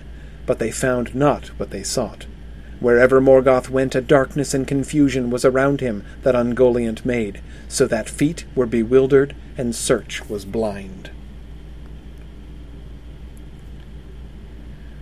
Wow. The point I want to make is, in a sense, not really a very sublime one. Um, what I'm doing is not. What I want to do with this passage is not close reading exactly, but, well, close listening. You hear the difference between the Quenta and the sketch? Right? Just, just listening to this passage. Hear the difference between the, Quen- the sketch and the Quenta? Yeah, Cheryl, exactly. This is no longer a sketch. This is literary. Yeah um, what has happened. And keep in mind, I don't know why Tolkien is doing this. Um, that is to say, Christopher doesn't explain it. It's not obvious that Christopher knows. Um, Christopher doesn't even ask the question in his summer in his commentaries anyway. We think about all the other stuff that we've read in these first four volumes of the history of Middle Earth so far. And some of them are rather peculiar, but it's at least easy to see what Tolkien is kind of generally doing, right? That is Book of Lost Tales, right? He's writing a, a, a cycle of tales, right? Bound together in a frame. Um, and the tales themselves work really well as sort of related tales, which are not um, you know, they're not a summary, but they're of course they're not novel length and detail and, and, and, and in their narrative style. They're in the style of a kind of a, a, a an oral performance and a fairly um, uh, sort of refined oral performance at that, with uh, with very complex syntax and everything. Um, so okay, so it's clear what he's setting out to do from a literary standpoint, right? Why he's writing that book. then after that, he starts writing epic poems. Right? I'm going to do an alliterative lay of the children of Hurin. I'm going to do a, a, a, an epic heroic couplets version of the of the lay of Leithian. Cool, right? All right, yeah, it's I get it, right? Uh, epic poem version of these stories. That sounds awesome, right? Okay, I want to explain the context. I'm going to write a sketch, right? I'm going to I'm going to write a plot summary of the whole thing in order to give uh, this guy the backstory for the alliterative lay of children of Hurin. I, I totally understand that, right? I get I, I get what he's doing and why he's doing it. Why does he write the Quenta? I mean, if you think about it for a second, it's a little odd, don't you think? I've written this plot summary, right? The sketch. What what's your next move, right? You've written the sketch of the mythology. What are you going to do now? Uh, a couple plans suggest themselves, right? Uh, plan A. I'm going to go back and revise the Book of Lost Tales, right? Now, having thought it through again, some changes I want to make. I'm Tolkien, so I'm probably going to start all over again at the beginning, right? But but I'm going to go back and, and, and do, because remember you just said at the end of the sketch, that was still the plan, right? Frame story and everything. So, having the next step, when he decides, I want to put a little bit more into this. I want to flesh out my mythology more again, right? Again, now it's been a long time. It's been like 15 years since he started the Book of Lost Tales. Now we're in 1930, so um, so again, to say I'm gonna I'm I'm gonna reboot the Book of Lost Tales seems to me a perfectly logical thing for him to do. It's not what he does, right? He's been writing epic poems now for 10 years. Uh, the order of of the Children of Hurin, the way of Leithian. Of course, you'll remember those. Remember the fragments from the other poems that he began. Sometimes substantial fragments. You know, uh, dozens in some cases, hundreds of lines in other cases. Um, of uh, you know things like the the the flight of the Noldoli and and uh, um, you know so the, the, the, others I'm blanking on the others right now but anyway there there are a bunch right we can see that impulse so okay so okay one thing he could do is reboot the Book of Lost Tales he could write an, an epic poem or a series of of, of epic poems, right? Why not? That would make sense, right? But no, no, that's not what he does either. Instead, what he does is he says, I'm going to go back and I'm going to do another summary, except this time I'm going to do a pretty summary, right? I'm just going to flesh out the summary as is in that same kind of. I'm going to. What I'm going to do is I'm going to I'm going to invest in the plot summary genre right? And I'm going to transform this plot summary into a gorgeous plot summary and flesh it out a little bit. Is it just me, or does that seem weird? It seems a little strange to do. Um, I think it's a little strange, anyway, a little unexpected in any case. Um, certainly a, a departure for Tolkien. But in a way, of course, I mean, for our purposes, thinking about the published Silmarillion that uh, I, assume we all know and I assume most of us love, um, it's a fateful choice, right? Because it's clear that the published Silmarillion is the sort of the linear descendant, not of the Book of Lost Tales, but of the Sketch of the Mythology and the Quenta, right? Um, I mean, of course, obviously, the Book of it's based on stuff from the Book of Lost Tales, Lost Tales, but it is a linear descendant of the sketch that it's uh, it's the final flowering of the mythological plot summary genre, right? Um, and uh, and yet, no, Roy. Of course, you're right that there are a lot of myths that read like that. Well, sort of right, but at least there are collections of myths that read like that. But but that's not even what the myths were originally. That is to say, like, yeah, you can find stuff like that, like. Um, uh, Apollodorus's uh, collection of Greek mythology, for instance. Um, I used to uh, teach Apollodorus's anthology, um, Greek anthology, and uh, you know, yeah, like it's it's it reads like that, but it's artificial. That is, it's not the real myth. It's like a dude just giving summaries of the myths. Um, the real stories are like Homer, right? Like, but either Homer telling the story of Achilles or Homer telling the story of Odysseus, or Homer digressing in the midst of telling the story of Achilles to tell the story of, you know, of uh, of or, or, or him the uh, uh, uh, digressing from the story of Odysseus to tell the story of the time that uh, Hephaestus caught uh, uh, uh, Aphrodite and Ares in a net, right? Um, that's the way that myths tend to get told. Um, so for him to sort of say, "Yeah, I'm going to just do that kind of a summary," um, is it's, it's and so I mean, Roy, you're right that it's it's it's not totally unprecedented. That kind of thing is not totally unprecedented, but it's an interesting, it's a weird direction. It's an unprecedented direction uh, in Tolkien's own experience. So, I mean, you know, anyway, I just it, I I just think it's really I, I think it's a fascinating departure for Tolkien's career is the main point that I uh, make there. But anyway, yes, this is beautiful. I by, by the way, I think this is way better than the description of the darkening of Valinor in the published Silmarillion. Um, I love this version of the Darkening of Valinor. I shamelessly included this slide just because I wanted to read it. Because um, I think, do you hear it though? Hear how he's taken what was bare plot summary, and he has given it an almost poetic rhythm, a quite poetic rhythm in places. I mean, listen to um, uh, where was I? Oh yes, too late they ran from hill and gate. That could be the line of a song, right? You can hear as he's writing that, like he's he's he's he's almost slipped into verse. Too late they ran from hill and gate. Um, too late they ran from hill and gate. Uh, it's a it's perfect iambic uh, tetrameter, his favorite uh, meter. Um, uh, anyway, I just and you think about the the, the balance, uh, the gorgeous balance of some of these sentences. Um,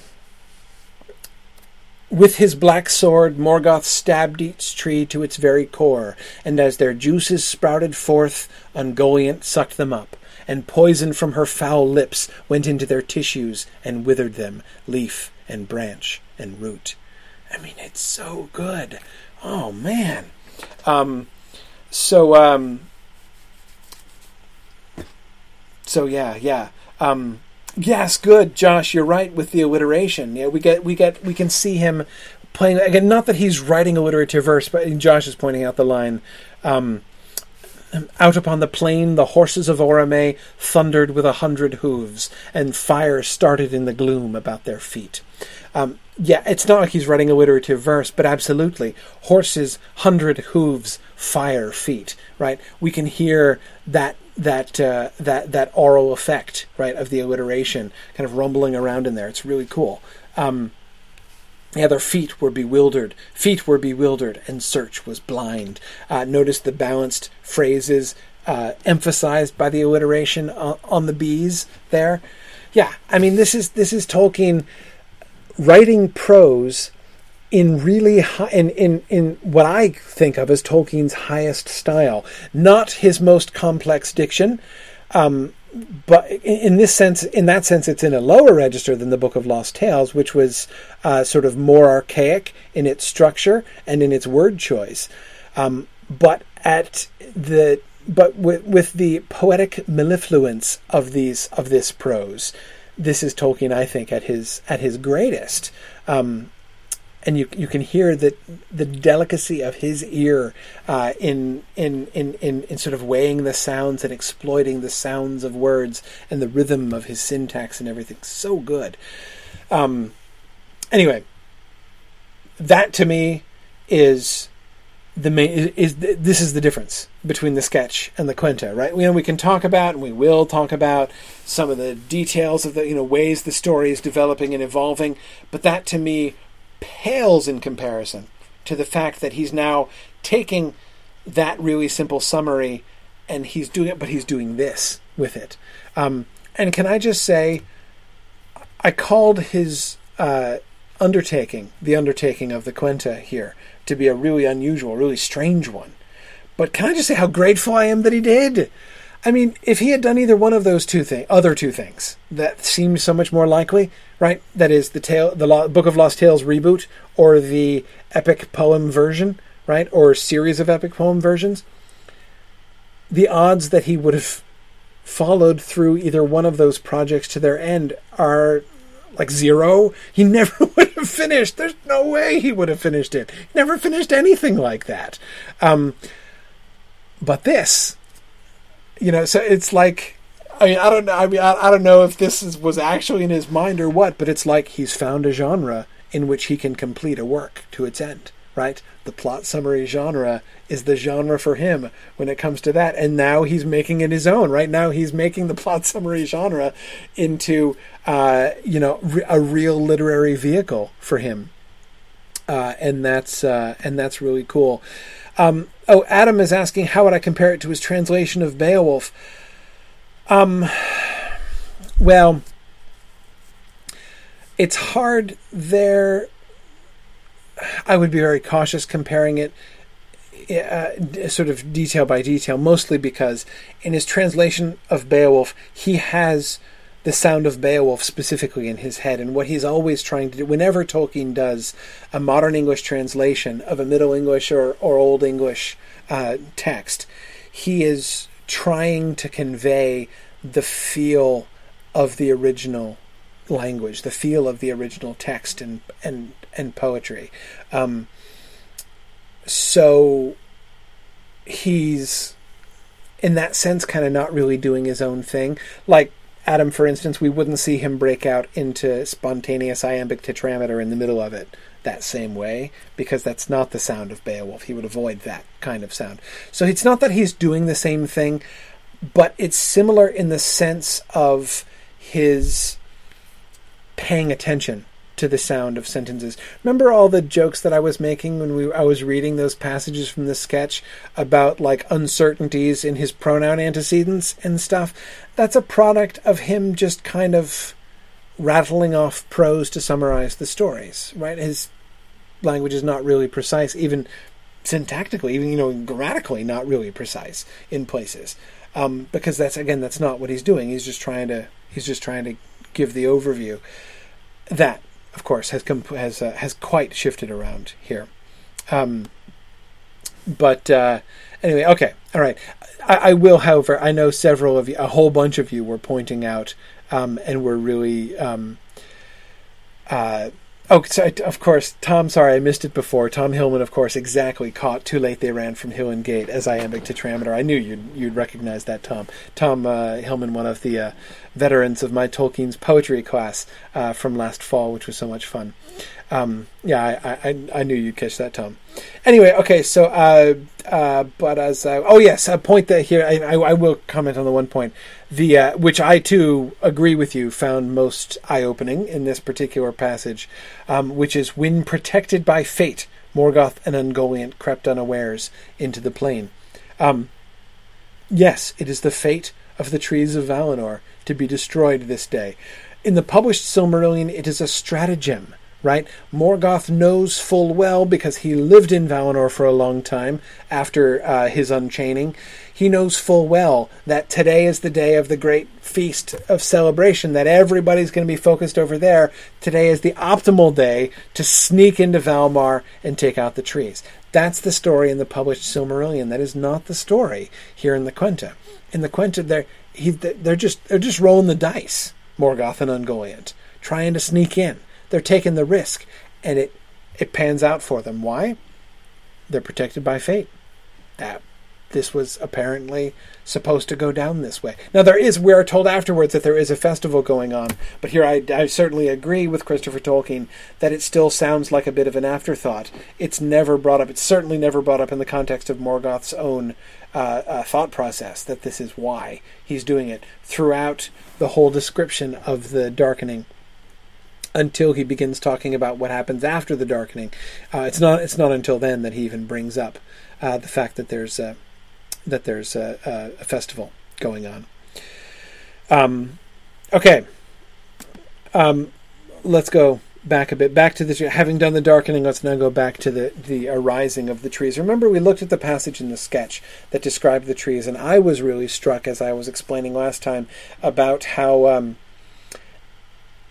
how detailed the description was, and how the description was rooted, for give the pun, in recognizable trees, right? It was like a, it was like a, you know, the Laurelin was like a laburnum, and and and Silpion was like a, a cherry, Um, and you know, I, and I, I find it interesting that although you know certainly they were of mythic significance, um, the way that they were described there, it went out of its way not to emphasize that they are sort of mythic things first, but like that they were trees first. And Christopher also makes a big deal with with which I again completely agree with him um, in the fact that it's a big deal.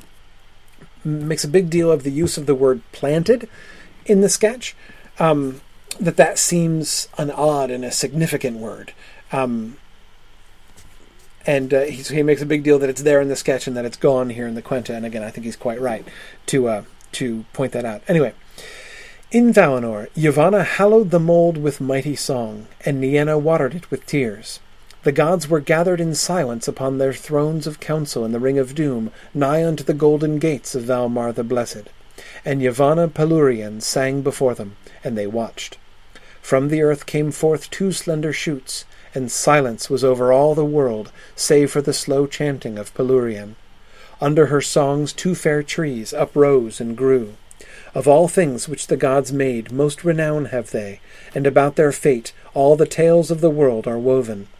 Dark green leaves had the one, that beneath were as silver shining, and he bore white blossoms like the cherry, from which a dew of silver light was ever falling and earth was dappled with the dark and dancing shadows of his leaves amid the pools of gleaming radiance. Leaves of young green like the new opened beech the other bore, their edges were of glittering gold. Yellow flowers swung upon her boughs like the hanging blossoms of the merry trees men now call golden rain, and from those flowers there came forth warmth and a great light. Okay. Um, what do you notice here? In many ways, of course, the details are the same, right? Easy to put the sketch version next to the Quenta version and say, yep, same story, same trees, right? Same general descriptions, right? Cherry, what's golden rain now, right? Uh, but the description of the leaf, the you know the fact that Laurelin's leaves are like a beech leaf, right? It's all, it's all the same. Good. Karita points out uh, the trees are written of as male and female. Yeah, yeah, they are much more heavily personified here. Absolutely, um, and yeah, more more poetry, Josh. I agree. Dappled with the dark and dancing shadows. Yeah, yeah, absolutely. Yeah, exactly right. And The Golden Rain is still laburnum, though. Notice it, it's it's using the, the sort of the more poetic uh, version of the name for the laburnum now, right? Less less mundane. Uh, you know, it's it sounds less like so have you ever seen a laburnum tree? Yeah, kind of look like that, right? It's, it's, it's the sketch kind of gave that impression. That's not at all the impression that we get here. Um, in fact, if anything, it seems to kind of ripple down the other way, right? Um, why do men call this particular kind of tree the laburnum golden rain? Uh, how, you know, is it you know in some sense because it's like uh, Laurelin again? He doesn't suggest it, but but it seems to almost work that way. Um, yeah, yeah, uh, and you're right, Kate. The uh, the gender does correlate uh, with the eventual sun and moon. Uh, that is true. Um, so okay, so they're more personified. Just how notice how the two things sort of happen in correlation with the tonal shift between the sketch and the quenta. That is, as the language and the diction and the descriptions become more beautiful, more poetic, so the elements within the story also become m- more mythic, become deeper. E- even these are no longer saplings that are being planted, right, uh, by Palúrien or uh, uh, uh but rather um, they're shoots that spring forth and then almost immediately become personified, right? Um, yeah, yeah. Anyway, um, yeah, good. Mick Neal says it all reminds me of why I loved the Silmarillion in the first place. The the the, the mythic denseness. Yes, yes, exactly. Um, uh, yeah, good. So I, I, I think that the, you know that too again shows or gives a really good glimpse of kind of not just where we are, but where Tolkien is moving us. Right, what he's doing now. Um, what is the process? Right, from, get, going from the sketch to the Quenta it seems pretty clear the kind of direction that he's that he's going. Oh, what a fascinating observation, Roy. Roy says this is Tolkien's recovery in action. Yeah, yeah. Um, you're right, uh, Roy. This is no longer like it kind of looked like a laburnum, right? But rather, uh, you will never be able to look at, at a laburnum tree in the same way ever again, right? You will never, you will you will never, uh, you will look at cherry blossoms uh, with new eyes this coming spring, right? Yes, it is Tolkien's recovery in action. Uh, what a what a marvelous observation. Um, okay, another passage. Uh, this is an, another passage I want to just touch on briefly. Um, this is another one of those nuggets of lore passage passages where he he makes reference to something, which I think is uh, uh, is is really interesting in uh, in in in passing. Morgoth's hordes. In such forests did Orome sometimes hunt, but save Orome and Yavanna the Valar went not out of Valinor, while in the north Morgoth built his strength, and gathered his demon broods about him, whom the, whom the gnomes knew after as the Balrogs, with whips of flame. The hordes of the orcs he made of stone, but their hearts of hatred. Glamhoth, the people of hate, the gnomes have called them. Goblins that may they be called, but in ancient days they were strong and cruel and fell. Thus he held sway. So, yes, as I've explained very many times since about 2007, goblins and orcs are in fact exactly the same thing. It's synonyms. Goblins may they be called, right? They, they, they are called that. But in those days, they weren't just goblins. They weren't just like the kinds of things that you might meet in, oh, George MacDonald. No, no, no. They were uh, strong and cruel and fell. But Arthur, you have hit exactly upon, and Josh as well, upon, and Gwendolyn, all three of you, upon um, the lore nugget that I wanted to touch on. The hordes of the orcs he made of stone, but their hearts of hatred. Um, yes, yes. Uh, so, yes, uh, you may remember in the published Silmarillion, we are told that uh, Morgoth cannot make new living things. He can only corrupt that which is already made not true. We saw in the Book of Lost Tales that this was not true. We saw him make dragons and make orcs out of rock and slime. Um, he's still in the business. 1930 Quenta, Morgoth is still in the business of making orcs, and they are still being made out of stone. But again, that poetic touch. Their hearts of hatred. Presumably, by the way, this still means that Morgoth's own spirit of hatred and malice, that he is investing his own spirit of hatred and malice in the orcs. Um, but it's it's much nicer to say that he he makes their hearts out of hatred. And I love, I've always loved the word Glamhoth. Uh, what a what an awesome name that is, the Glamhoth, the people of hate, the horde of hate, um, the gang of hate. Anyway, uh, really uh, really cool. Um, uh, anyway, okay, so so yeah, so he so a this is where orcs come from. They're made out of rocks and hatred. They're not cor- yet corrupted elves. We're still nowhere near that origin story for the orcs, but larger, bigger metaphysical point. Morgoth can make stuff, and he manufactures. The, the orcs are a product of Morgoth's R and D department, not corrupted elves. Um, and, uh, Nancy, what's Orome hunting? He's hunting uh, evil beasts that are roaming around in Middle Earth, uh, Morgoth's uh, Morgoth's creatures. Yeah, Tom, doesn't doesn't it sound like trolls? It kind of sounds like Tolkien never does completely release this idea. He just uh, uh, he just shifts it. Um, yeah, yeah, he just doesn't make it true of the orcs anymore. Um, Arthur, yeah, Arthur asks somewhat uh, sharply, uh, is that why it's okay to commit genocide against the orcs? Um, yeah, yeah, they're made out of rocks. Exactly. They're not children of Iluvatar. Um, it's not a question of like, do they have free will? They're not even really living creatures. Um, they are, in this sense, below beasts. They're animated stone. They're they're rocks animated by hatred and malice.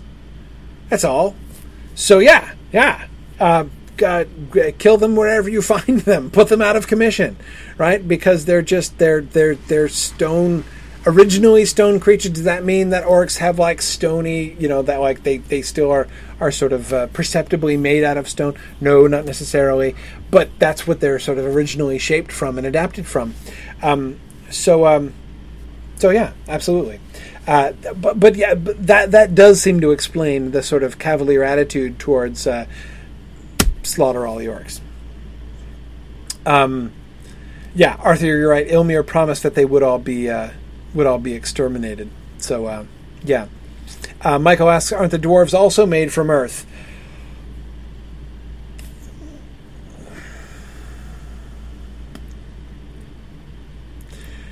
Uh, remember in Appendix A, Part Three, the business, the the House of Durin, you know, Durin's folk portion of Appendix A, when it talks about the origin of dwarves, and it says, of the origins of dwarves, many many strange tales are told, right? But it's not really known where exactly they came from. You know why it's not known where they came from? Because Tolkien never wrote it. Uh, um, he he never you know he never wrote the origin story of dwarves. So he does what he always does in that kind of case. He's always like, uh, "Yes, uh, uh, uh among the elven scholars, there is much uncertainty, and they don't know for sure what the true story may be." He didn't tell it. He doesn't know. He didn't say it. Um, uh, keep an eye on dwarves because dwarves, uh, you know, as as we see, dwarves are. Um, not really good guys yet, and and I wonder even I don't even really think they're fully good guys in the Lord of the Rings. I know that sounds shocking. Thorin's family are, uh, uh, well, they're decent enough folk if you don't expect too much, but uh, but they're they're an aberration. It's all dwarves aren't like that. Uh, anyway, anyway, uh, but the point is, dwarves certainly in this at, in 1930, the dwarves are not uh, are not nice people yet um, which is why Thorin and his friends are were kind of uncertain about them, and why Bilbo feels like a bit of an idiot when Smaug tells him you got to watch out for those dwarves, and he's like, "Oh man, I really should have known." Uh, it's one of the reasons why he's quick to believe, or at least uh, partially believe, or worry about what Smaug tells him. Um. Anyway, um, uh, there's as I say, the origin story. But, but keep in mind, we don't have, notice we have no Aule and Yavanna yet, right? There's no story of Aule making the dwarves. That's not there at all yet. Um, no whiff of it in any version that we've gotten to so far. Um, yes, Gwendolyn, the dwarves are still very Norse.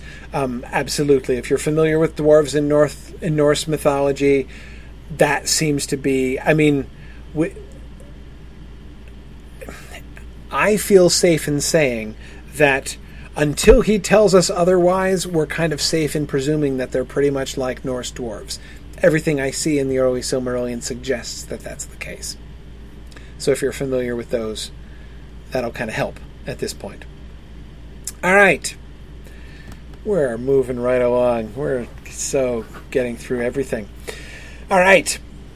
Now, the nature of the elves and what's going on with them. All right, let's let's let, let's watch this carefully here. To the other elves, the Valar gave a home and dwelling. Uh, so we're talking about the uh, um, the people who will later be called the Vanyar and the gnomes, right? Because even among the tree lit gardens of the gods, they longed at whiles to see the stars, a gap was made in the encircling mountains, and there, in a deep valley that ran down to the sea, the green hill of Kor was raised. From the west, the trees shone upon it. To the east, it looked out to the Bay of Faerie, and the Lonely Isle, and the shadowy seas. Thus, some of the blessed light of Valinor came into the lands without, and fell upon the Lonely Isle, and its western shore grew green and fair. There bloomed the first flowers that ever were, east of the mountains of the gods. On the top of Kor, the city of the elves was built, the white walls and towers and terraces of Tûn. The highest of those towers was the Tower of Ing, whose silver lamp shone far out into the mists of the sea, but few are the ships of mortals that have ever seen its marvelous beam. There dwelt the elves and gnomes. elves equals Vanyar, gnomes equals Noldor. So okay. Um,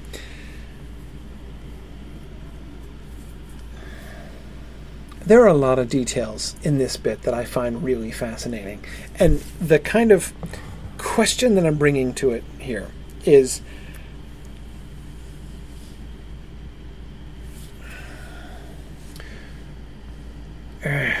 What is the nature of elves? No. No, that's not really the question. The real question is to what extent are the Valar screwing up here? That's my real question. It's plain that they are screwing up in bringing the elves to Valinor. The question is to what extent are the are the Valar screwing up in what they're doing here? And I think we get several pieces of information relevant to that question in this passage. So they've brought the elves to Valinor, right? They say to they go to the elves and they're like, "Hey, we think you guys are the greatest. You want to come with, live with us in like eternal bliss? We have this awesome pad that we've made over here, right? It's great. We think you'll really like it. Come back and live with us where everything is gorgeous and that we have the light of the trees. You're going to love the trees, by the way. And, um, it's um, in fact maybe you'll become dependent upon the trees and wither away and fade and die uh, if you get separated from them. But uh, you know, let's hope for the best. Anyway, so you should come over, right? Because it's going to be awesome and you'll love it. That's the the the idea, right? But what do we see? They go over to the awesome place, right? And they are they are enclosed roundabout with awesomeness. They are surrounded by perfect bliss, and they're like, it'd be kind of nice to be able to see the stars, actually, right? They they they need access to Middle Earth, right? For them to be completely walled away from Middle Earth seems to be wrong, seems to be bad. Even when they're there, they long to see the stars, at least at whiles, right? Every once in a while, they long for that, right? So the Valar are like, hey, let's make a gap. Fine. All right. We love you so much. We're gonna we're gonna we're, we're, we're gonna leave the door open, right, and let you guys step outside to you know take a breath of fresh air every now and again. I mean, of less fresh air or something. But anyway, you know, we'll let you go out every now and again. Um, And of course, in saying that, it shows how the light of the trees is being hoarded by the Valar, right? Through the gap, the light comes out, right?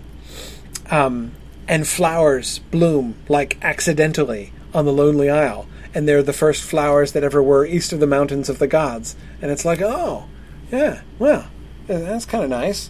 You get to share a little bit, even if it wasn't the plan, right? But even then with the tower, right? Ingwe, uh, Ing, who is Ingwe, right? He crosses it out and writes Ingwe all over the place. Ingwe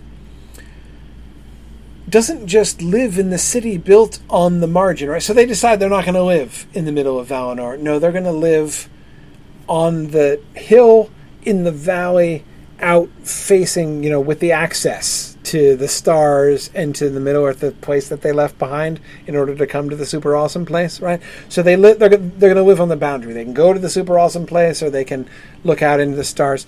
And the fact that Ing, the high king of all of the elves, no, king of the elves, and also king of the elves.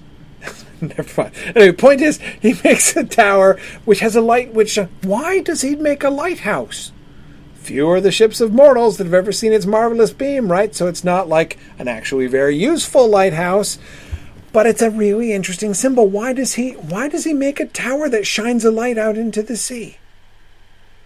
We don't know why he does, but he did it for some reason or other, right? That is to say, the elves seem to have this Middle Earth words impulse, right? They want to be able to see out in that direction to see the stars of Middle Earth. They want to, they're even shining this light out towards Middle Earth, kind of like the Valar aren't with their w- trees behind the walls there in Valinor. And I find this this whole thing kind of um, paints a really interesting picture of uh, um, of the sort of the natural impulse of the elves and how it seems to be going against it it's sort of a gentle. We don't get a sense of uh, you know disharmony or you know, things going awry here, but yet it does really seem things aren't panning out the way that the Valar had envisioned, right? Um, things don't actually end up being as perfectly blissful, as contentedly blissful as the sales pitch for Valinor um, actually made it sound. Yeah, Cheryl, I know it's super confusing about the elves and gnomes thing. Elves equals Vanyar. Well, elves equal Kendi equal Lindar equal Vanyar. The third uh, uh, group of elves, which are in the Silmarillion called the Vanyar, are here called the Kendi, which is just so. And then he changes it to Lindar, but um, sometimes they're just called the elves because that's not confusing or anything. Um, uh, yeah, yeah. Um, yeah. James says he figured the lighthouse aspect was for the ships of the Teleri. Maybe, maybe it's a cooperative effort. Uh, maybe it has to do with them. I don't know. I mean, I kind of think that the reference to the ships of mortals, few the ships of mortals that have seen its marvelous beam, kind of points out like this tower might sound like a lighthouse, but it's not. Right? Or at least it's not a lighthouse that mortals uh, have seen or can use. Um, anyway, okay. Um, let's. Uh, I'm. I'm. I'm. I'm moving on because I'm like totally out of time, but moving swiftly. Okay, more on the Kendi, Quendi, Light Elves, Lindar, Vanyar folks. Most did Manwë and Varda love the Quendi, the Light Elves, and holy and immortal were all their deeds and songs. Don't ask me, I don't know what it means to have holy and immortal deeds and songs. I mean, I guess I, I know what holy deeds and songs are. I think I know what a holy deed or holy song would be like. I'm not 100% sure that I do, but I think I do. I'm not quite sure what it means to have an immortal deed or an immortal song. Uh, I mean, if ever we use a phrase like that, we generally mean immortal in the memory of others, but that doesn't seem like, and everything they did, everybody remembered all the time, does not seem to be a good s- summary of what's going on there.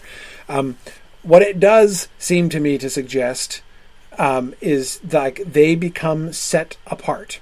Holiness always suggests that kind of untouchability, right? Separated from from other things, set apart um, the light elves become the set apart people, right? Um, because of Manwë and Varda's love for them and their love for Manwë and Varda.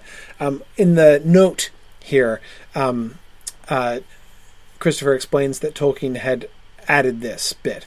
But the love of the outer earth and the stars remained in the hearts of the Noldoli, and they abode there ever, uh, that is, in, in Tûn upon Kor, and in the hills and valleys about the city.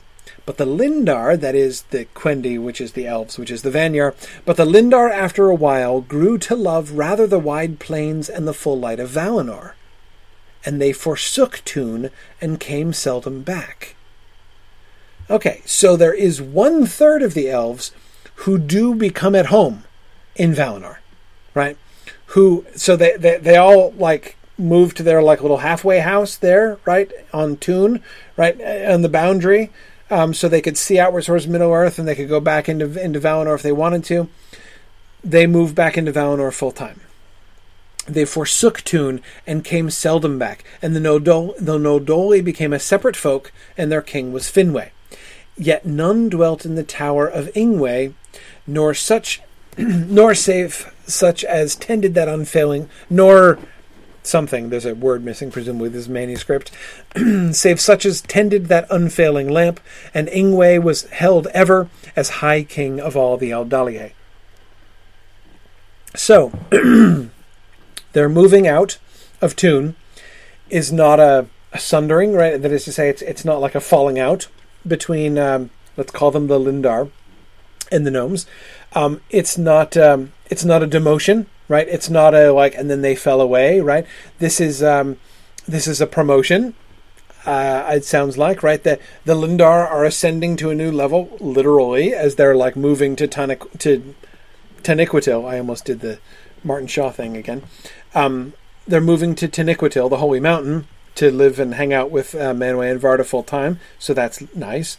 Um, but so okay, so the highest of the elves, the light elves, also called the high elves, um, also called the elves, are set apart, right? Immortal, holy, living up on the holy mountain with Manwë and Varda.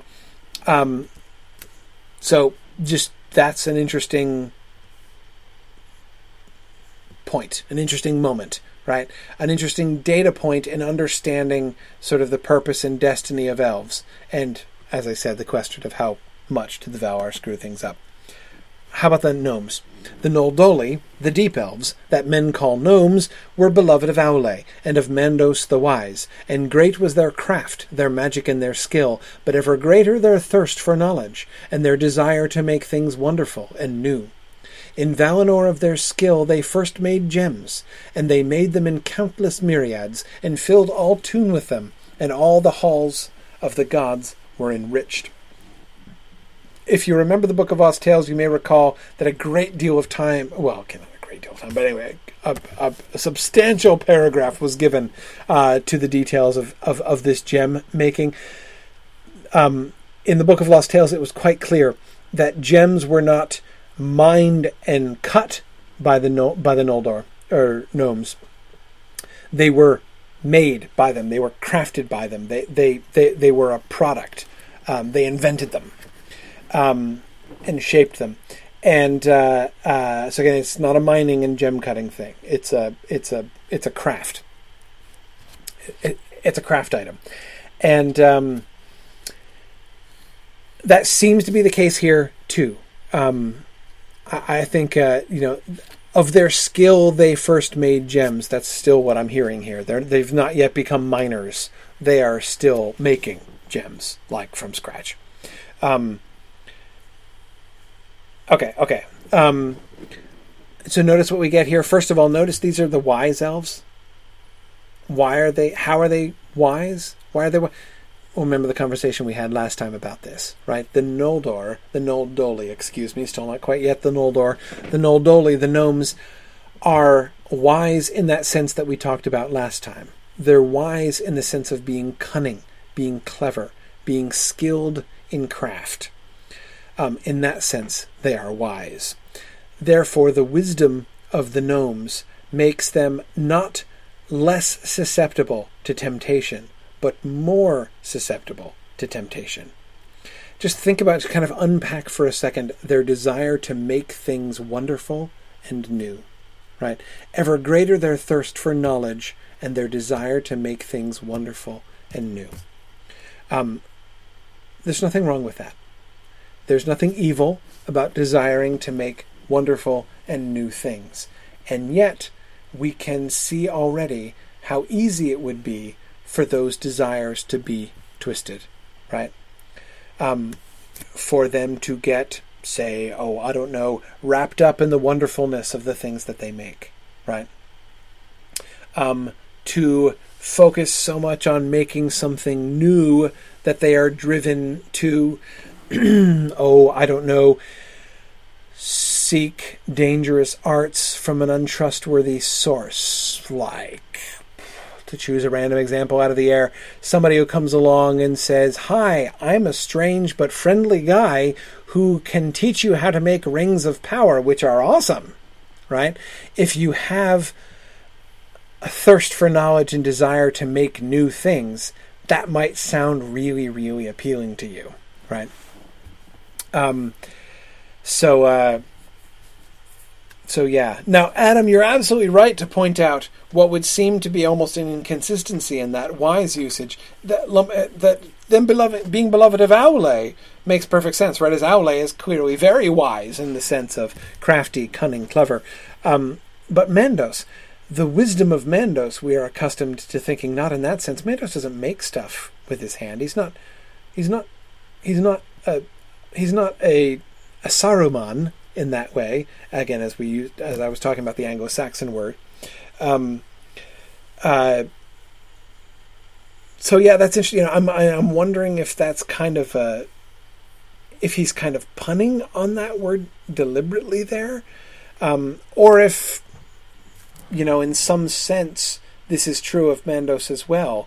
Um, not in the physical sense as it is with Aule. Is there some sense in which Mandos is a maker of things, not physical things, but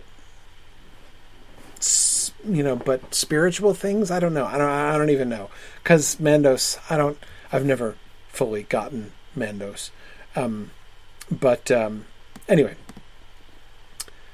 throwing out ideas here. But okay, so um, here's the wisdom of the el- of the elves. But of course, as we see this, we can see immediately how this can go wrong with um, uh, Feanor. And Michael, by the way, you were you were right. Uh, thinking about the um, uh, Michael was saying that he figured that Mandos's doom, uh, you know, his reading of, you know, pronouncing of dooms uh, was related to patterns, i.e., weaving and art. Um, yet you could say perhaps that he's cunning in the sense of his understanding of the music, right? And that's where he gets his, you know, that is the, the music of the Ainur, and that's where he gets his dooms from. And of course, Michael, I can't help but remember, of course, his wife, which doesn't, which doesn't have yet, uh, Vaire, the Weaver, right? But the idea that eventually he's going to be, Mandos is going to be associated, even sort of at one remove like that, through his spouse, um, with uh, with um, woven webs, right? Woven tapestries, um, all through his halls. Um, it does suggest that there's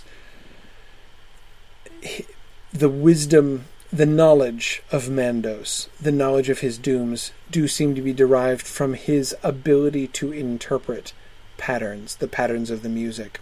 As we see also, you know, we see them sort of embodied in the patterns of Vaire's weaving later on. Not in the story yet, but anyway, okay. All right, back to the Silmarils. Uh, we now return to the Silmarils. In those far days, Feanor began on a time a long and marvellous labour, and all his power and all his subtle magic he called upon, for he purposed to make a thing more fair than any of the Eldar had yet yet had made, that should last beyond the end of all. All right, well that's uh, shooting large there. Three jewels he made, and named them and named them Silmarils. A living fire burned within them that was blended of the light of the two trees. Of their own radiance they shone even in the dark. No mortal flesh impure could touch them, but was withered and was scorched.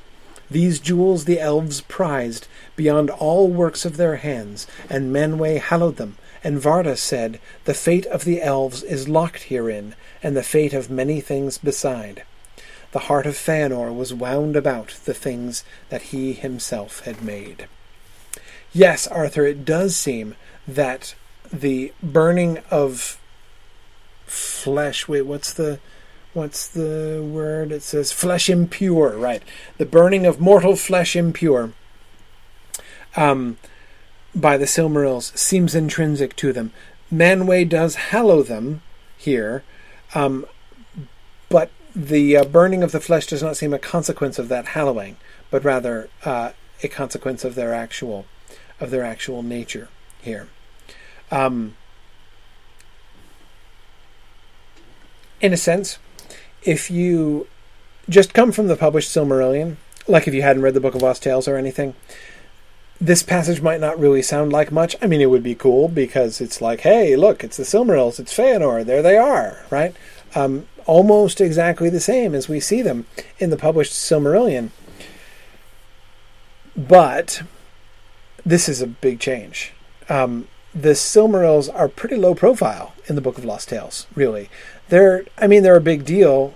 Feanor and his son swear this oath, and the oath screws things up all over the place. But um, but the Silmarils aren't really a big deal, and in fact, not only are they not sort of the center of what happens at the end in the final battles and everything, and you know, sort of the fate of the Silmarils being a big deal. The fate of the Silmarils wasn't even they they kind of drop out of the story. Um, in fact, there's even that famous um, uh, that famous little snippet of paper that Christopher Tolkien uh, you know mentions where where Tolkien wrote like what happened to the Silmarils? I wonder. Like, and he, he hadn't even made up the story yet. Um, so the idea, uh, this idea that um, the fate of the elves is locked herein. This is this is this is this is a new element. It's a familiar element from our point of view, but it's but but it's a new element, and we can see even new from from the sketch. The fate of the Silmarils and their involvement at the end of things in the sketch is the first time we see that stuff being integrated. Now, coming back to it from the beginning in the Quenta, we see that the the their the mythic profile of the Silmarils has really risen, and they have really taken their central place in uh, in Tolkien's mythology. Um, all right, I'm gonna stop there because we're out of time, and I don't want to keep you guys too long. We did okay. It's not bad. We did okay. We're gaining now. Um, we're going to continue with the Quenta next time. Um, we're doing, or i have split the Quenta over three weeks because it's long, uh, and I want to make sure to be able to to get into it. And you don't have to read the whole thing aloud, but read it aloud. I want you to be able to hear what Tolkien is doing. It's it's it's we're not in we're not in non-literary plot summary anymore. We're now in literary plot summary for you know for for goodness sake. So uh, please, I, I I I invite you to sort of savor the language there and see if there are any passages that really strike you that you think are really cool. Let me know. Um, I would be. Um, I would be uh, really interested to hear what passages you found particularly lovely, particularly striking in that way. Um, anyway, okay. I'm going to let you guys go. Good night, everybody. I will see you guys next week for more Quenta. Uh, and uh, I will say good night. Thanks, everybody. Bye.